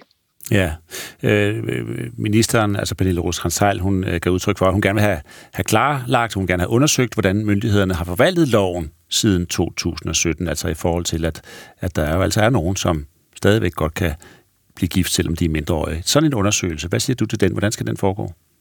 Altså, teknisk set, så er det jo uden for mine kompetencer. Altså, jeg er politiker, og jeg jeg prøver at svare på generelle spørgsmål, og, og jeg synes at det er klogt, at man, man får det undersøgt. Men jeg håber selvfølgelig også, at, øh, at dem, som øh, godkender øh, ægteskaberne, som lytter til programmet og som har set sagen. Men du bakker op om, at der skal være en undersøgelse, så ja, kan jeg forstå, ikke? Ja. Og fordi der er grund til at spørge om det, det er, at, at Danmarksdemokraternes formand Inger Støjberg, hun på samrådet i går pressede på for, ja. at man hurtigt går i gang med at undersøge det her. Hun vil blandt andet også gerne have undersøgt, om embedsmænd kan have brudt straffeloven ved at blåstemple ægteskaber eller tvangsægteskaber for piger, som er under den seksuelle lavalder. Er det noget, som vi tager med i undersøgelsen? Altså, det synes jeg er for tidligt at se. Altså, jeg skal jo lige have talt med ministeren, og så skal vi have, have, have fundet ud af, hvordan gør vi, hvordan skal sådan en undersøgelse slet i stand. Men jeg synes jo, at, at når man går i gang med at lave en undersøgelse, så skal man også undersøge det, der er ret og rimeligt, og det, der, der giver mening, nemlig øhm, er der, er der øh, børn og unge, som i virkeligheden er kommet ind i noget, de slet ikke har lyst til. Og jeg synes også, altså nu hørte jeg interviewet, I lavede med, med kvinden her ja. tidligere, jeg synes faktisk, hun har nogle pointer i på, forhold til det her med, at, øh, at det faktisk er svært at bryde ud, og at man, når man er så ung, som hun var, og som også er i jeres generelle historie her, jamen så er der jo noget kompetence, altså livskompetence, man ikke har. Nemlig at sige, det her vil jeg ikke være med til. Hvor er det ellers, jeg bryder ud af det? Og noget af det, som, øh, som både Red Barn og Børns Vilkår har gjort opmærksom på, så er det, at særligt øh, børn i øh, et øh, minoritetsfamilier øh, har ikke en tiltro til, at de har øh, et, en egen ret. Øh, de ved ikke, hvor de skal gå hen og, og få hjælp, og mange af dem oplever også, en mere voldsom ad, øh, opdragelsesadfærd. Så der er jo noget generelt i det her med, som hun peger på med at have muligheden for også at kunne bryde ud. Så det synes jeg er den anden del af det. En ting er at få undersøgt, men jeg synes jo også det her med at sige, hvad gør vi så ved det? Ja, ja fordi man kan sige, at, at holdningen, myndighedernes holdning til, øh, hvem der skal have lov til at gifte sig, den har, har ændret sig efter al debatten om, om øh, barnebrud og så videre. Man kan ikke længere få kongebrev og sådan, men, men det er rigtigt, Sandra Berkan, hun sagde, ja. at... Øh... Generelt har vi, har vi jo ændret holdningen ja. til, at man skal jo Men, både have samtykke det... til sex, man skal have samtykke til, til, til, til hvilelser.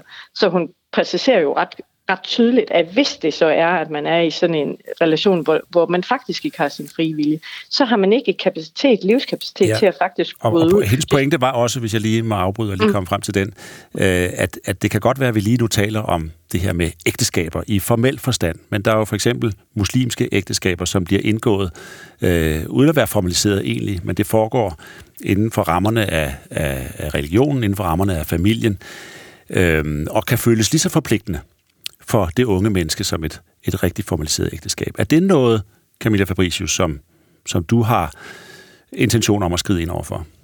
Altså, jeg synes, det er en, øh, et punkt, vi er nødt til at få diskuteret, for det kan jo ikke passe, man i forhold til dansk lov, hvor man får, får, får rettigheder, man får forpligtelser til hinanden, øh, når man bliver videt øh, juridisk i Danmark, at man så kan have en, en, et parallelt system, hvor man så bliver videt på en eller anden måde, hvor man faktisk ikke øh, har, som kvinde har muligheden for selv at komme ud af det. Det synes jeg jo er øh, forkasteligt og, og, og ikke acceptabelt. Så, så du er jo helt ret i, vi er jo nødt til at kigge på det her på flere ledere. Det synes jeg også, historien her viser.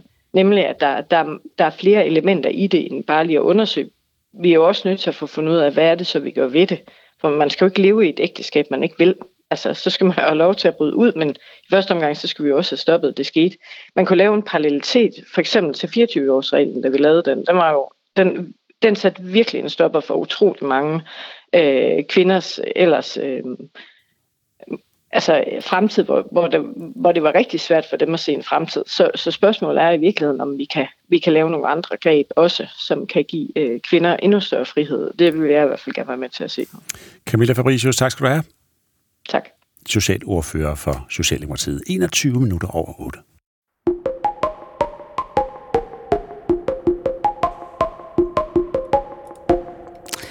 I dag tager byretten i Aarhus fat på sagen mod kendisfrisøren Dennis Knudsen, som er tiltalt i en sag, som øh, ja, udspringer af begivenheder ved Molslinjen på Aarhus Havn tilbage i juli måned. Anklagemyndigheden mener, at Dennis Knudsen der gjorde sig skyldig i lægemsangreb af særlig rå, brutal eller farlig karakter for vanvidskørsel på havnen og for herværk mod bomme ved færgelejet og tre af rædderiets computere. Det er en rigtig dårlig dag for Dennis Knudsen, som altså i dag starter i uh, retten. Reporter Heike Yding, du er til stede ved retten i Aarhus. Godmorgen. Godmorgen. Heike, tag os uh, lige tilbage til den der aften i juli måned på havnen i Aarhus. Hvad var det, der skete? Det, der sker, det er, at øh, Dennis Knudsen jo simpelthen kommer for sent til færgelejet. Han har tre børn på bagsædet, han har en anhænger, en, øh, en folkesovn med, og så, øh, så vil han ikke acceptere, at han ikke kan komme igennem bommene. Så han går ind på driftscenteret, og øh, han erkender jo sådan set de faktiske omstændigheder, så det står klart, at han river de her computer på gulvet, der er på stedet, der han bliver afvist. Han går ud og løfter bommene af foran bilen, og så kører han øh, over en tom bane, synes han selv. Øh, der står godt nok en af de her færgevagter eller færgeservicepersonale og prøver at stoppe ham. Men øh, han kører frem mod hende i høj hastighed og bremser så i sidste øjeblik og kører langsomt imod hende. Og derefter så er der måske sådan lidt diskussion om, hvad der sker, men, men politiet mener i hvert fald, at han påkører hende flere gange, og at hun til sidst må springe op på kølerhjelmen for at undgå at blive påkørt. Det lyder øh, som nogle vilde scener, du beskriver der. Hvad er det for en, en straf, Dennis Knudsen risikerer at få?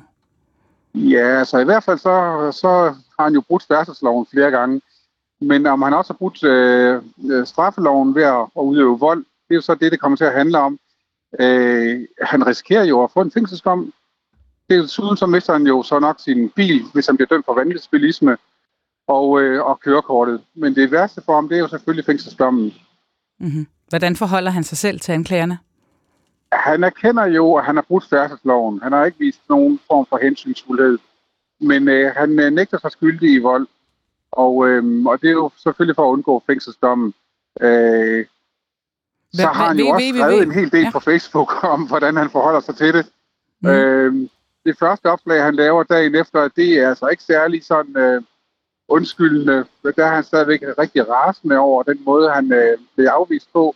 Øh, et par dage efter, så skriver så en andet indlæg, hvor han så øh, jo faktisk får skrevet undskyld, og han får også øh, skrevet, at han har tabt besindelsen. Og ved vi, hvad anklagerne kommer til at stå på i forhold til, øh, til, altså det handler om det her øh, begreb øh, lægemsangreb af særlig rå, brutal eller farlig karakter. Ja, det er jo den hårde voldsparagraf, og, øh, og anklageren vil jo øh, føre vidner. Dels øh, den her kvindelige ansatte, som forsøgte at stoppe ham, og som øh, ifølge anklageren blev påkørt. Så hun skal sige noget, og så skal der også være vidner som, øh, for de bilister, som øh, holdt i kø og ventede på at komme ind. Og desuden så er hele området jo øh, overvåget af video, så vi skal også se en videofilm på de der øh, 8-10 minutter formentlig. Mm. Det var. Og så på den anden side, så er der selvfølgelig både Dennis Knudsen, han har jo også en advokat med, hun hedder Mette Grits Dage. Øhm, hvad siger hun? Altså, hvad kommer man til at gå efter? Hvad vil man slå på? Hun synes jo, det er for voldsomt at blive dømt efter straffeloven. Øh, så øh, de erkender selvfølgelig det her med færdselsloven, og øh, det betyder så, at i virkeligheden er en bøde, hun håber på, at han slipper med.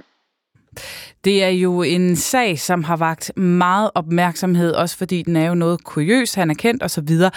Øhm, er der mange reporter og journalister ligesom dig, der er troppet op ved retten i Aarhus i dag? Ja, der er allerede, det er der den sidste halve time, der stået forskellige mennesker foran retten, og ja, så jeg går ud fra Ekstrabladet, BT, Aarhus Stifttidene, Ritzau, alle mulige står her. Øhm, så der bliver fyldt op i dag, det er helt mm. sikkert. Hvornår øh, venter vi, at der falder dom? Det gør der først i morgen øh, omkring middagstid. Og der er du også til stede og til at, at dække det hele? Det må være en, det, jeg skal stå og tænke på, det må være en, en, en sag, som der er blevet talt en del om i Aarhus, eller hvad? Ja, altså, det, det er der jo. Altså, øh, jeg har jo talt om det i den forbindelse, at der er nok mange mennesker, som jo godt kan genkende det der med at, at komme for sent til færgen. At det er rigtig, rigtig irriterende. Og samtidig så er der jo også øh, jo nok nogen, der synes, at, det, at man kunne jo have stået i samme situation, men man var nok ikke gået så langt. Nej, det er de færreste. Vi kender frustrationerne, men øh, der er der dog et stykke vej fra banden i bilen til så de scener, der udspillede sig der i, øh, juli. Tak for, ja, heldigvis. tak for at være med, øh, reporter Heike Yding, som altså dækker den her øh, retssag mod øh, Dennis Knudsen. Lise, når jeg siger to minutter, så mener jeg to minutter. Forstår du det? Ja, tak. Gæsterne bestiller bare mad. Vågn op. Ja, tak. Ny dramakomedie af Julie Rådbæk og Jesper Suslag. Mød din nye souschef, Maja. Naja. Har jeg taget din stol? Hvad helvede er det, der foregår, Vips? Vi er kvinder i en mandebranche, så vi er nødt til at have dobbelt så store nosser, som de har. Big dick energy. Bag en hver mand. Du ved, hvad man siger bag en hver mand. står en stærkere kvinde. Står en lille kvinde. Det er står en stærkere kvinde. Jeg er ret sikker på, at udtrykket er står en kvinde. Bare. Kommer snart på DR TV. Om et år, der ved vi, hvem der er USA's øh, næste præsident, men inden da, der skal vi grueligt meget igennem, og ikke mindst øh, Donald Trump mm-hmm. skal grueligt meget igennem. Øh, nu er der øh, sket noget, noget nyt. Ja, manden alle holder øje med, som øh, ja, lige nu jo frontløber i kapløbet om at blive øh, republikanernes præsidentkandidat. Men der bliver sat forhindringer i vejen for ham. Der er adskillige retssager. Og øh, nu øh, er det jo sådan, at øh, staten, delstaten Colorado har besluttet, at øh, Donald Trump ikke vil være finde på stemmesedlen, når der skal afholdes primærvalg øh, næste år. Ja, øh, og det skyldes hans, øh, mener retten, og, og øh, rolle i forbindelse med stormet øh, på kongressen i, i 2021. Så der får han altså ikke øh, valgmænd hvis det hedder det, når det er primærvalg, øh, med sig fra staten Colorado. Og spørgsmålet er så, hvordan kommer det til at, at smitte af på primærvalgene i, øh, i de øvrige stater? Er der andre stater, der vil mm. at gå samme vej? Det taler vi med Mads Dahlgaard Madsen om, som er tidligere indrigspolitisk rådgiver ja, de seneste målinger i øh, Washington. De seneste målinger, jeg har set, der synes jeg altså hende, Nikki Haley der, som jo også har fået øh, ja, ny, fornyet støtte i, i sin kampagne, hun, øh, hun haler lidt ind. Det skal jeg i hvert fald lige høre Mads Dalgaard om, om der reelt er, er noget på spil her. Noget, der kan rykke sig i, øh, i forhold til... Ja, det begynder jo i Iowa allerede her på den anden side af nytår med, øh, med deres uh, udgave af, af primærvalgene. Uh, og der får vi en pejling på, om Nikki Haley hun kan hamle op mm. med uh, Mads Dahlgaard Madsen. Vi står og taler her ja, med, om... med Donald Trump. Med. Mads Dahlgaard Madsen, ham kan ingen... Han, ham kan ingen holde op med. Og grunden til, at jeg står og måske og prøver lidt, det er, fordi jeg kigger op på ude og tænker, hvor bliver Niels Christian Lang af med nyhedsoverblikket? Vi er godt nok lidt tidligt på den. Mm. Den er et minut i halv ni, men... Uh, Vi er sådan set klar. Vi er i hvert fald klar. Men altså USA på den anden side af et nyhedsoverblik, og så skal vi jo egentlig også tale med en anden interessant herre, nemlig Per Stig Møller, som øh, kommer med sin analyse af den her meget historiske aftale, der faldt på plads i går, hvor at øh, Danmark jo nu tager altså et stort spring og tillader amerikanske soldater permanent på dansk jord. En uopsigelig aftale på 10 år. Og det er helt vildt i forhold til de ting, som øh, Per Stig Møller oplevede i sine yngre dage som politiker tilbage øh, i 80'erne, hvor der var et udenrigspolitisk øh, flertal, som øh, hver gang vi talte om øh, USA og øh, for eksempel øh, amerikanske skibe, som kunne have atomvåben ombord, bragte øh, regeringen i mindretal. Så det havde været fuldstændig utænkeligt at have amerikanske soldater permanent udstationeret på dansk jord dengang. Mm. Men, Ham skal vi tale med cirka kvart i ni, og nu tør jeg så småt godt begynde at spille den her lille lyd, fordi nu er Niels Christian Lang kommet i studiet. Han skal bare lige have lov at få høretelefonerne på, gribe sit manus, tænde mikrofonen og give os et nyhedsoverblik. Klokken er blevet præcis halv ni. En ny storm er på vej mod Danmark og ventes ifølge DMI at ramme landet omkring kl. 17 i morgen med vindstød af orkanstyrke. Og med vinden kommer også højere vandstand fra fredag morgen. Allerede nu er man flere steder i gang med at forberede sig mod endnu en omgang oversvømmelser. Det gælder blandt andet på havnen i Nivo i Nordsjælland, hvor havnefodet Christian Ilum Gadegaard har opfordret frivillige til at hjælpe til. Vi skal i gang med at sikre alle vores bygninger hernede og alt, hvad der, hvor vandet kan trænge ind øh, og håber på, at så mange frivillige som overhovedet muligt møder op og, og hjælper os med at fylde sandsæk, så vi øh, slipper for de værste skader hernede. Øh, det, er, det er det, vi sætter i gang nu. Endnu en person skal ifølge DR's oplysninger i dag i grundlovsforhør i forbindelse med terrorsagen fra sidste uge. Det skulle ifølge vores oplysninger dreje sig om en af de fire, som blev varetægtsfængslet in absentia. Men det er ikke meget, vi ved om personen, fortæller DR's retskorrespondent Trine Marie Ilsø. Det er en kvinde på 20 år. Vi kender ikke øh, præcis hendes rolle øh, i den her sag, som jo i grundlovsforhøret i sidste uge blev behandlet bag dobbeltlukkede døre. Det vil sige, at vi kender ingen gang sigtelsen. Af de tre anholdte, der var til stede i retten i sidste uge, var det kun de to af dem, der endte med at blive varetægtsfængslet efter grundlovsforhøret. I USA får de republikanske vælgere i staten Colorado ikke lov til at pege på Donald Trump, når de til forårets premiervalg skal vælge deres kandidat til præsidentvalget til november. Colorados højesteret vil ikke tillade, at Trumps navn kommer på stemmesedlen på grund af hans rolle i stormløbet mod kongressen for små tre år siden. Og selvom det øger chancerne for hans modkandidater, så har de også kritiseret afgørelsen, blandt dem Chris Christie. I do not believe Donald Trump should be prevented from being president of the United States by any court. Og det er der mere om i P1 Morgen lige om lidt. Først på dagen en del kraftige byer, ud på eftermiddagen så lidt sol. 4-8 grader og en frisk til hård vind fra vest og nordvest. Ja, og så samler vi op der, hvor øh, du slap, som du lige lovede, Niels Christian Lang, nemlig i USA. Godmorgen, Mads Dalgaard Madsen. Godmorgen. Tidligere indrigspolitisk rådgiver på den danske ambassade i Washington. Altså, ingen Donald Trump på stemmesedlen ved primærvalget i delstaten Colorado næste år. Hvad betyder det for øh, Trump i forhold til at blive øh, præsidentkandidat? Ja, teknisk set er han faktisk fortsat på stemmesedlen i Colorado, fordi højesteret, hvis man læser ned i selve dommen, så har de faktisk lige, så de faktisk afventet med at give endelig dom indtil, at den føderale højesteret, så Donald Trump og hans øh, advokater har mulighed for at anke den her til den føderale højesteret. Og det er så den, vi afventer nu om den her sektion 3, eller sektion 3 i den 14. Øh, 14. forfatningstilføjelse, den rent faktisk gælder på Donald Trump i forhold til stormløbet på kongressen. Det er den afgørelse, vi skal, vi skal afvente. Så, så det er ikke så meget på selve Colorado, det er faktisk i virkeligheden det, som den, den her Colorado-afgørelse provokerer, fordi det kan blive til et generelt nationalt spørgsmål om Donald Trumps rolle i øh, 6. Januar, og om man overhovedet er kvalificeret til at være på stemmesedlen i, i 2024. Så det her det bliver bare endnu en historie, endnu en ting i de amerikanske retssale, som virkelig kan have konsekvenser for Donald Trumps præsidentdrømme øh, øh, i, i det kommende år. Men bare lige for at slå det helt fast, altså kan man stemme på Donald Trump i Colorado næste år? Næste, der vil være kommet en, en højeste, med al sandsynlighed være kommet en højesteretsdom, inden, mm. at, uh, inden at der valget starter i, i 2024. Og man kan sige, hvis uh, højesteretsdommen giver medhold, altså siger, at I har fuldstændig ret, Colorado, jamen så vil det være gældende i alle delstater i USA. Så vil han slet ikke være kvalificeret okay. til at være på nogen stemmesedler. Så det er alle det eller er, ingen? det er lidt der, vi er, fordi han er teknisk set, helt teknisk set, fortsat på stemmesedlen i Colorado. Højesteretten har simpelthen bare givet ham tid nu til at anke dommen til, til, til øh, højesteretten i Colorado, undskyld, har givet ham tid til at anke til den føderale højesteret i, i Washington D.C., fordi det her det er så klokkeklar en føderal højesteretsdom, øh, højesteretsafgørelse, at det ikke er en, en enkelt delstat, der kan afgøre det her. Er der nogen som helst sandsynlighed for, at, øh, at den føderale højesteret giver øh, højesteretten i Colorado øh, medhold her?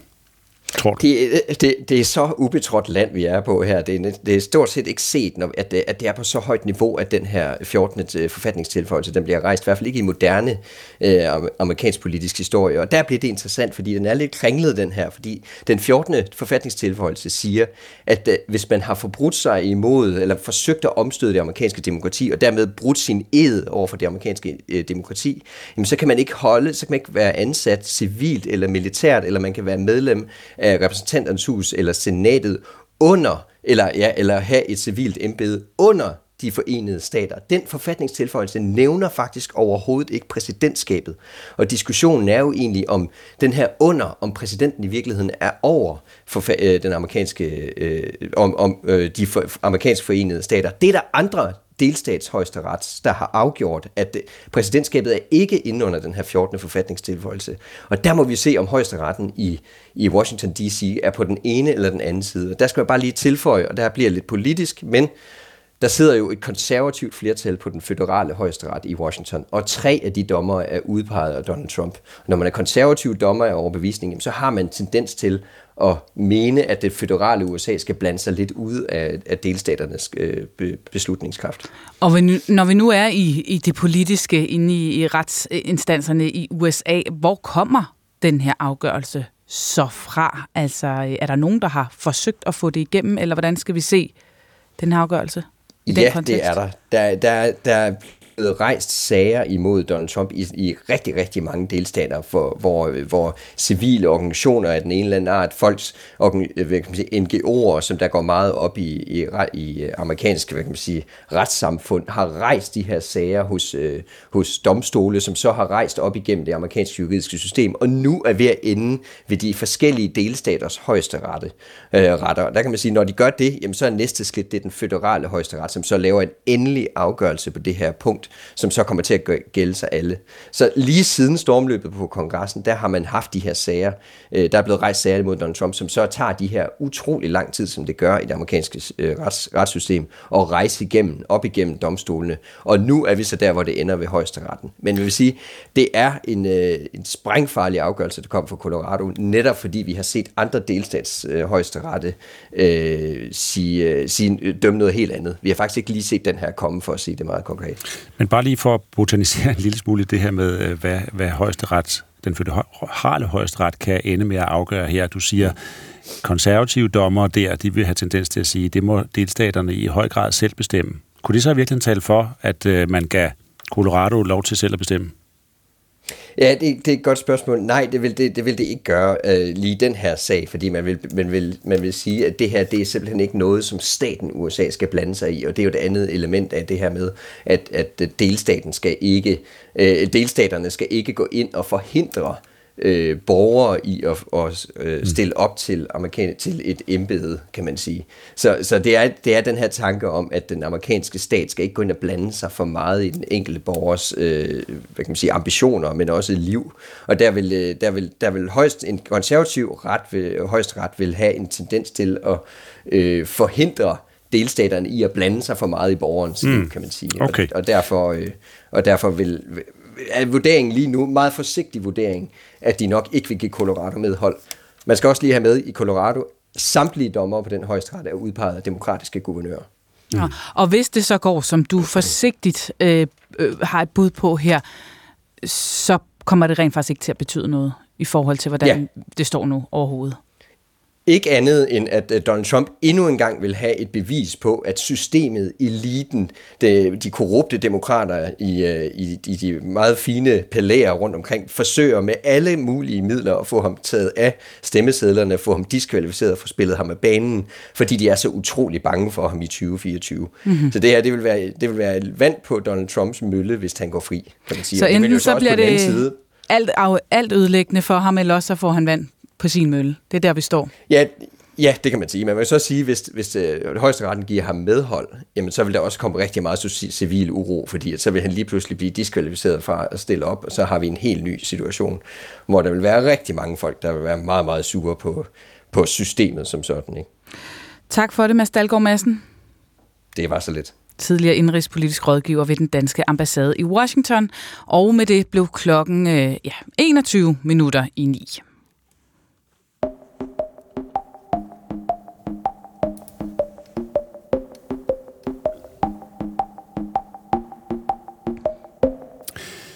ChatGPT, den her kunstige intelligens, øh, sprogmodellen, som flere og flere af os er begyndt at bruge, den er jo amerikansk, og øh, den øh, bliver flittigt brugt, øh, mm. også i danske virksomheder og hos øh, myndigheder vil den også snart blive brugt øh, i Danmark. Men problemet er, at den jo altså baserer sig på amerikansk sprog og kultur, og al data bliver behandlet i udlandet uden for vores kontrol her i Danmark.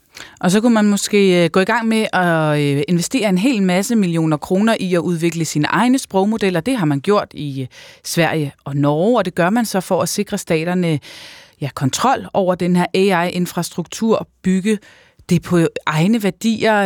Det er noget, som netmediet version 2 har skrevet om. Og så skriver de jo så også, at det ikke er noget, vi har set i Danmark endnu, fra statens side i hvert fald. Men øh, måske skulle man overveje det grundigt. Det fortæller Anders Søgaard, der er professor ved Datalogisk Institut på Københavns Universitet. Ja, altså spørgsmålet er jo, øh, hvad, hvad, hvad der er motivationen, hvad er det, der er årsagen til, og at man kan overveje at åbne statskassen for at investere i det her. Øhm, og en overvejelse kan jo være øh, kvalitet. Det kan, det kan være, at vi vil gerne udvikle nogle sprogmodeller, som er endnu bedre end det, de kommersielle spillere kan levere. Og det er i hvert fald ikke det, man har gjort i Norge og Sverige. Øhm, så kan der være, øh, som I også nævner, nogle spørgsmål om compliance i forhold til lovgivningen. Ja, altså, vi skal træne nogle modeller på noget data, som ikke er copyright øh, beskyttet. Vi skal træne nogle modeller, der ikke indeholder personfølsomme oplysninger, som i øvrigt lever op til den øh, lovgivning, der findes, og den, der er i vente.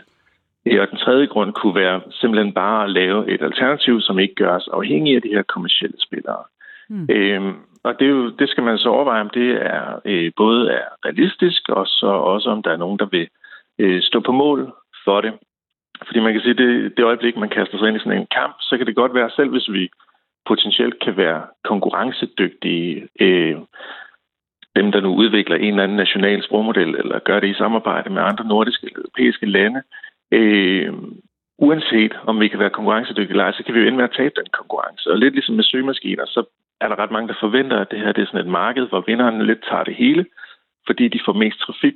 Og hvis man ender med at tabe den kamp, øh, og har lukket statskasserne op, og måske investeret noget politisk renommé i den her kamp, så, øh, så kan det selvfølgelig også øh, komme til at se træs ud. Så på den måde, så mener du ikke nødvendigvis, at vi skal kigge på Norge og Sverige og tænke, åh, oh, det skal vi også i gang med det der?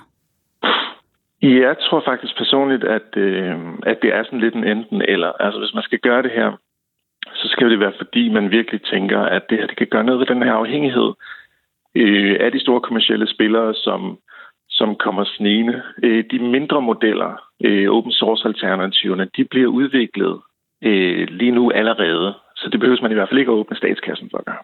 Mm-hmm. Så hvad, altså, øh, hvis ikke man skal gøre som Norge hvad, hvad skal vi så gøre i forhold til ikke at blive afhængig af øh, amerikansk, øh, en amerikansk øh, øh, gigant som øh, ChatGPT og OpenAI?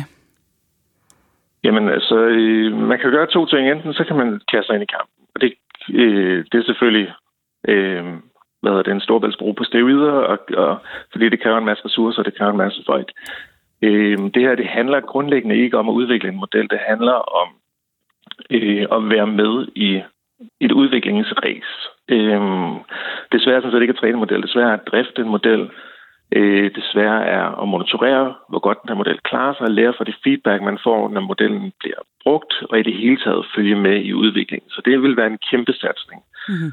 Alternativet er selvfølgelig at tænke på, okay, men hvordan kan vi gå ind i en masse samarbejder med de kommercielle øh, spillere på markedet og eventuelt øh, open source alternativerne og sikre os, at vi ikke bliver afhængige af en leverandør. Men altså, den måde, vi bruger de her modeller på, er, er på en måde, hvor vi let kan skifte en model ud med en anden, og vi i øvrigt får sat de nødvendige krav, og det er selvfølgelig også det, man gør i, øh, når vi øh, udvikler en AI-forordning, øh, til de her modeller, så vi sikrer os, at de flugter med de værdier og normer, vi har i samfundet. Så din konklusion er, vi kan ikke vinde det kapløb, for som du siger, the winner takes it all, når det, når det gælder sprogmodeller. Men vi bliver nødt til at, indgå Nej, det er, sådan set, Nej, det er ikke det, du siger. Det er sådan set ikke, øh, det, er sådan set ikke det, jeg siger. Jeg siger, at øh, hvis man skal gå ind i kampen, ja. så skal det være med en ambition om at vinde den. Det tror jeg sådan set teoretisk set er muligt.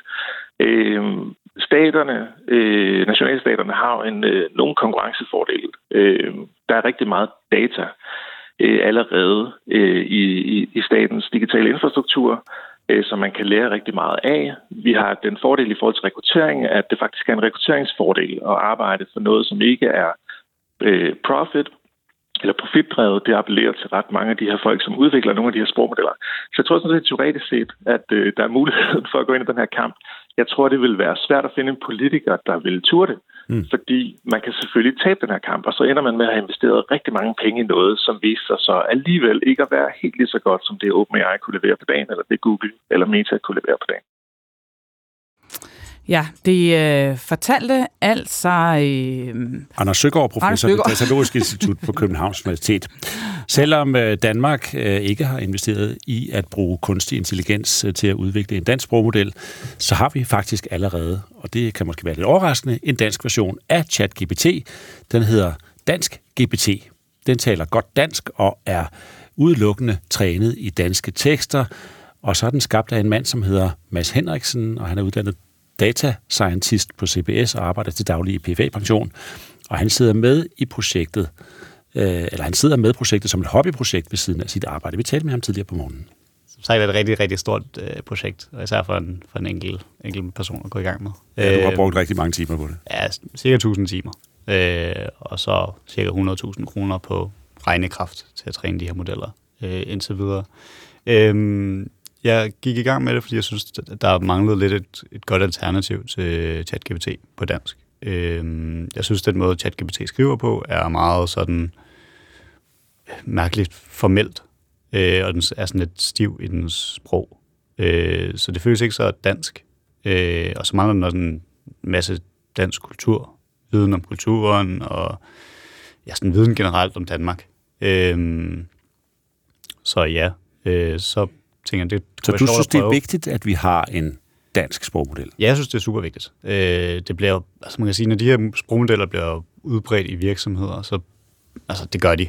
Øh, og det, jeg ved ikke, om I bruger det i DR, men jeg kender rigtig mange virksomheder, som er begyndt at, at bruge dem. Øh, så bliver det på et tidspunkt infrastruktur. Øh, og hvis man gør sig afhængig af en spiller, som ligger i USA, øh, så kan det godt være farligt på sigt. Øh, så det er altid godt at have et alternativ. Øh. Og du har så øh, skabt et alternativ som et, et hobbyprojekt, et eget hobbyprojekt. Øh, vi har spurgt dansk GPT om, hvad øh, danskhed er, og hvad der er særligt øh, ved Danmark. Og så svarer den blandt andet, Østjylland har ikke etableret sig som Danmarks centrum, og derfor kan man argumentere for, at danskheden findes andre steder end i Østjylland. Og så fortsætter det.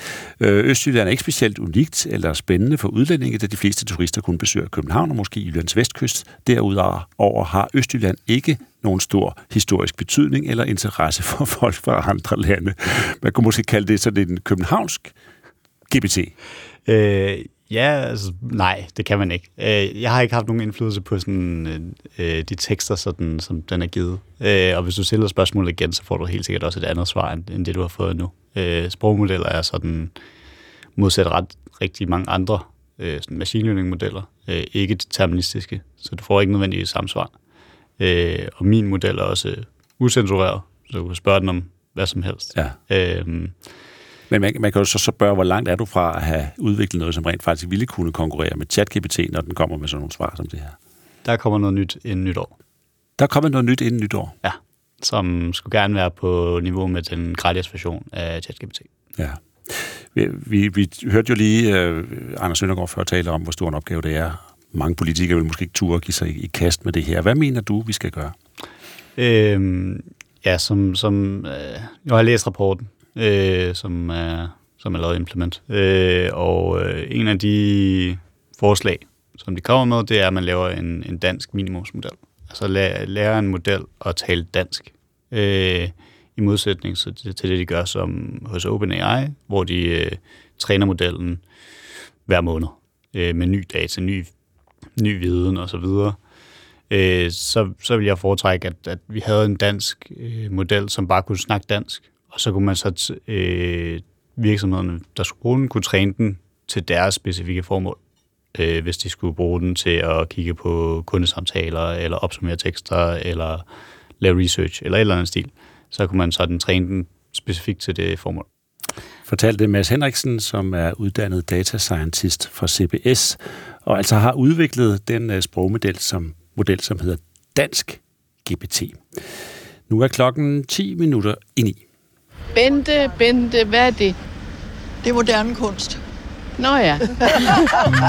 Tre skønne kvinder, hvidebegærlige og fulde af rejseløst. Vi skal se fire store byer i Europa, fyldt med kultur, som man ikke kender. Prøv at se, den er så Du våger på at købe den.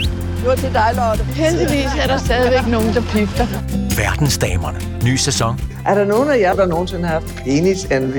Ikke forestille Nej, jeg kan slet ikke forestille Sigmund Freud. Overhovedet ikke forstand på kvinder. Torsdag kl. 21 på DR2 og på DRTV. Ja, vi skal kigge på øh, den historiske aftale, der faldt på plads i øh, går om øh, forsvarssamarbejde med USA. Og ja. Hvor at øh, statsminister Mette Frederiksen blandt andet sagde sådan her. Vi styrker nu øh, vores bilaterale forsvarssamarbejde, Øh, og vi virkelig ikke skjult på, at aftalen med USA markerer også et nybrud i dansk forsvarspolitik. Ja, sådan lød det på pressemødet, da statsminister Mette Frederiksen og forsvarsminister Troels Poulsen præsenterede den nye forsvarsaftale mellem USA og Danmark i går. Det er jo altså en aftale, som blandt andet gør det muligt at øh, udstationere amerikanske soldater på tre flyvestationer i Danmark. De kan blive udstationeret i fredstid, og de kan sådan set være her øh, permanent. Vi øh, lovede i indledningen, mm-hmm. at vi ville tale med tidligere øh, udenrigsminister Per Stig Møller, øh, som jo øh, oplevede, hvordan øh, den slags spørgsmål blev behandlet, øh, da han var øh, politiker, eller ja, han var øh, øh, forsvarsordfører tilbage i 80'erne under den øh, kolde krig. Han har noget historik at trække på, Per Stig Møller. Atomtruslen øh, mod Danmark øh, var på sit højeste, øh, og dengang der var det her med at udstationere amerikanske tropper på dansk grund øh, bestemt ikke noget, som øh, der var bred opbakning til i Folketinget. Ikke sandt, Per Stig Møller? Godmorgen. Det er godt. Er der der, Per Stig? Hej. Hej, jamen øh, vi sad lige og trak den lidt her, fordi øh, vi vil gerne nå at have dig med. Øh, og nu Ja, er jeg, jeg her. ringer på det forkerte nummer. Jeg går så ind for at tjekke det, og så viser Øh, så ringer I heldigvis på det rigtige samme øjeblik, for I ringede på det forkerte. Jeg gav jer besked om 48 nummeret. Hvor er det godt, at du er med. Altså tidligere udenrigsminister. Øh, og du siger i Avisen Information i dag, at det her det er en kolossal forandring for dansk sikkerhedspolitik. Hvordan det? Jamen det er det jo. Altså nu var jeg udenrigs- og sikkerhedspolitisk ordfører dengang, hvor jeg havde det store sammenstød mellem regering og opposition, altså fodnoteperioden, som endte med valget i 1988, som jo drejede sig i virkeligheden om, hvorvidt Danmark skulle være en fuldstændig lojal partner af NATO, eller vi skulle være illoyal partner øh, i forhold til USA. Det sidste var jo det, SR ønskede, vi skulle kunne være så højt forstærkningsaftalen. Hvis det var lykkedes, nu fik vi jo kæmpet dem ned, men hvis det var lykkedes, havde vi ikke haft forstærkningsaftalen. Det store historiske omvæltning her er jo, at nu går man med Socialdemokratiet i spidsen, hvad jeg er glad for, inden for en, øh, en baseaftale med USA, som var utænkelig for nogle år siden. Så, øh, så det er en øh, historisk omvæltning i vores forhold til USA, som jeg er glad for, fordi det er meget nødvendigt at holde USA tæt til os i den situation, Europa er kommet i. Ja, hvad tænker du, der har forandret sig? Fordi dengang, der var vi frontlinjestat under den kolde krig. Atomtruslen øh, betragtede man som, øh, som nærværende. Og der kunne det ikke lade sig gøre at få amerikanske tropper på, på dansk jord. Det kan det i dag. Ja, og jeg tror, forandringen ligger i, at dengang, når Sovjetunionen slog til i Europa mod lande, hvor de i forvejen sad som besættelsesmagt, Ungarn, Tjekkoslovakiet, de var i forvejen besat, og de prøvede at komme ud af besættelsen, og så blev slået ned igen. Det er en ting, og den er grim, men det er en ting. En anden ting er jo, at Ukraine var anerkendt som selvstændig stat af Rusland i 1991-1994, hvor de garanterede grænserne. Det vil sige, at det angreb på Ukraine er øjenåbneren. Den viser, at der er ingen aftaler med Rusland, du kan stole på. Altså, når de kan angribe Ukraine, et frit land i Europa, og hvis NATO begynder at gå op i limningen, så er det Estland og Letland, de går efter, og så er vi rent faktisk igen stat som under den kolde krig. Fordi vi har stræderne. Vi er faktisk de mest interessante nordiske lande på grund af vores beliggenhed. Så derfor er situationen meget farlig for os, hvis Rusland kommer ud til, til øh, Østersøen igen. Information har også talt med Ole Væver, som er professor i international politik på Københavns Universitet. Han øh, er mere kritisk, øh, end du er over for den her aftale. Han har svært ved at forstå, hvordan øh, situationen for Danmark kan være så meget mere farlig øh, i dag end, end dengang, hvor han faktisk mener, det var mere øh, usikkert øh, for Danmark.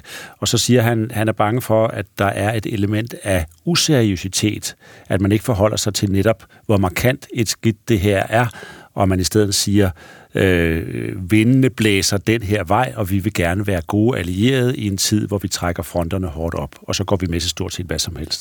Hvad siger du til det? Ja, jeg synes, det er nærmest, det er nærmest vrøvl. Altså, fordi vi har en situation, som jeg lige sagde før, hvor Rusland har angrebet et selvstændigt uafhængigt land i Europa. Og det vil det vil de jo blive ved med Se nu, den tone, de har over for Finland, det var sådan, de startede over for Ukraine. Så vi skal fastholde NATO, og vi skal sikre os, at USA ikke forsvinder væk fra Europa, for så kan vi ikke klare Rusland. Det viser, øh, det viser udviklingen, at Rusland er revanchistisk. Så situationen er faktisk en helt anden. Under øh, kolde krig havde vi NATO, NATO over for Varsjava-pakten, og der lå grænserne fast. Nu ligger grænserne rent faktisk ikke fast. Og vi har også den risiko, at USA i modsætning til dengang, at det er blevet mere usikkert med Trump liggende i kulissen, om vi kan regne med USA i fremtiden. Og derfor drejer det sig om at lave kablerne til USA så stærke som overhovedet muligt, så selv de under så de kan holde selv med Donald Trump som præsident. Men synes du, der er en direkte trussel, militær trussel mod Danmark fra Rusland lige nu? Jamen, du skal jo, det er jo for sent at sige, at der er militære trussel, den står lige på dit dørtrin. Du skal jo forudse det flere år i forvejen, at det kan blive udviklingen og gardere dig imod den. Det er jo alt, alt for sent, hvis du siger, hov, nu har vi en trussel. Så er det for sent. Det kan du også se i forbindelse med Ukraine. Der. Vi har ikke våben, vi har ikke ammunition, vi har ikke materiale nok til både at kunne forsvare Ukraine i længden og så også sikre vores egne depoter. Så det er for sent, når vi siger, hov, det, øh, nu er vi frontlinjestat. Nej, vi skal forudse, at vi kan blive frontlinjestat, før vi er blevet det. Så en aftale, du alt i alt er tilfreds med, Per Stig Møller? En aftale, ja. som du måske gerne ville have været med til at indgå, dengang du selv ja, var den havde jeg også indgået, det er helt sikkert. Så jeg er glad for den, og jeg, det er en kæmpe omvæltning fra det, der skete i 80'erne, og det øh, synes jeg er fint, at Socialdemokratiet er kommet til den realisme øh, og, og har indgået den her aftale. Vi har brug for Amerika, vi kan ikke skubbe Amerika fra os, det er Europa for svagt til. Lød det fra Per Stig Møller, tidligere konservativ udenrigsminister. Tak skal du have. Ja, velkommen. Og med det, tre minutter ind i. Ah, vi skal lige ned til noget meget mere jordnært. Mm. Igen, vi skal en tur ud i naturen og have fat i det, der er en, øh, en dansk succeshistorie. Godmorgen, Thomas Bjørne Boberg. God, godmorgen, godmorgen. Seniorforsker ved Naturama. En øh, dansk succes i den danske natur. Hvem er det, vi taler om? Det er ådderen, og det er jo rigtig rart en gang imellem at kunne komme med, med, den, gode, med den gode historie. Kom øh, ja, jamen, øh, ådderen har været tæt på Øh, ja, nogen vil sige udryddelse. Øh, der, vi skal ikke se langt tilbage. Altså, vi, vi skal tilbage i, i slut 50'erne, hvor det stod rigtig sløjt til, efter at den faktisk øh, for, for en 150 år siden var, var vidt udbredt i hele Danmark. Selv, selv tæt på Danmark, eller selv tæt på København har den været. Øh, og der er nu kommet en, en meget fin øh, publikation fra øh, Axel Bro Madsen, som øh, har været sådan primus motor i i, i odder-historien øh, i Danmark. Øh, og, og odderne er jo, hø, hører med til, til, til mordyrene. Mm. Men lad os, lige, lad os lige starte, øh, Thomas Bjørnebo. Altså, du ja. siger, at den har været helt vildt udbredt øh, en gang, endda så tæt, at man, ja. altså, på, at man kunne se den i Københavnsområdet. Men så skete der noget. Ja, altså øh, det var jo en, en blanding af, øh, af, af den forvaltning, man havde af, af åer og vandløb, som, som jo blev rettet ud, men ikke, ikke, ikke mindst også øh, fiskeriet i, i de år, altså ruser blandt andet, ikke? hvor der var rigtig mange ådder, der gik til. Øh, så, så det er jo et resultat af, at man ikke sådan passede på det enkelte individ, samtidig med, at man ødelagde det habitat. Og så, og så skal det gå galt, altså, øh, når, når der slet ikke er, er, er fokus på det. Øh, men, men heldigvis så kom stopristene, øh, og så blev den så totalt fredet øh, i 67. Øh, og, og så efter, er det gået ja, godt siden. Hvad er det, man har gjort? Jamen altså, man har fået stoppet de der, øh, hvad hedder det, øh, man har fået stoppet øh, brugen af, af ruser uden, uden stopriste. Øh, og så har man øh, meget for mange steder at, at føre åer og vandløb tilbage til, til, øh, til deres oprindelige leje. Øh, de har jo brug for, for fisk. Det er jo en fiskespiser af rang, øh, sådan en ådder. Øh, så, øh, så den har selvfølgelig brug for et, øh, et godt fødegrundlag, øh, og, og det, det har den så fået. Den har fået fred, den har fået fødegrundlag, mm. øh, og så øh, har den så fået lov til at, at sprede sig, og den er, nu er den jo også øh, på Fyn og på, på Sjælland. Og, og hvor mange har øh, vi i det hele? Oh, ja, lige det tal tør jeg ikke sige på, men altså, man kan sige, at, at, øh, den, den er blevet meget mere hyppig, men, men, øh, men den kræver også rigtig meget plads, så der skal være fokus på det nu. Altså, den, mm. øh, øh, øh, fremtid er ikke sikret, men, men øh, det går rigtig godt, og det går i den rigtige retning. Tak for succeshistorien, øh, indtil videre i hvert fald, Thomas Bjørne Boberg. ja, vel, velkommen. Seniorforsker ved Naturama.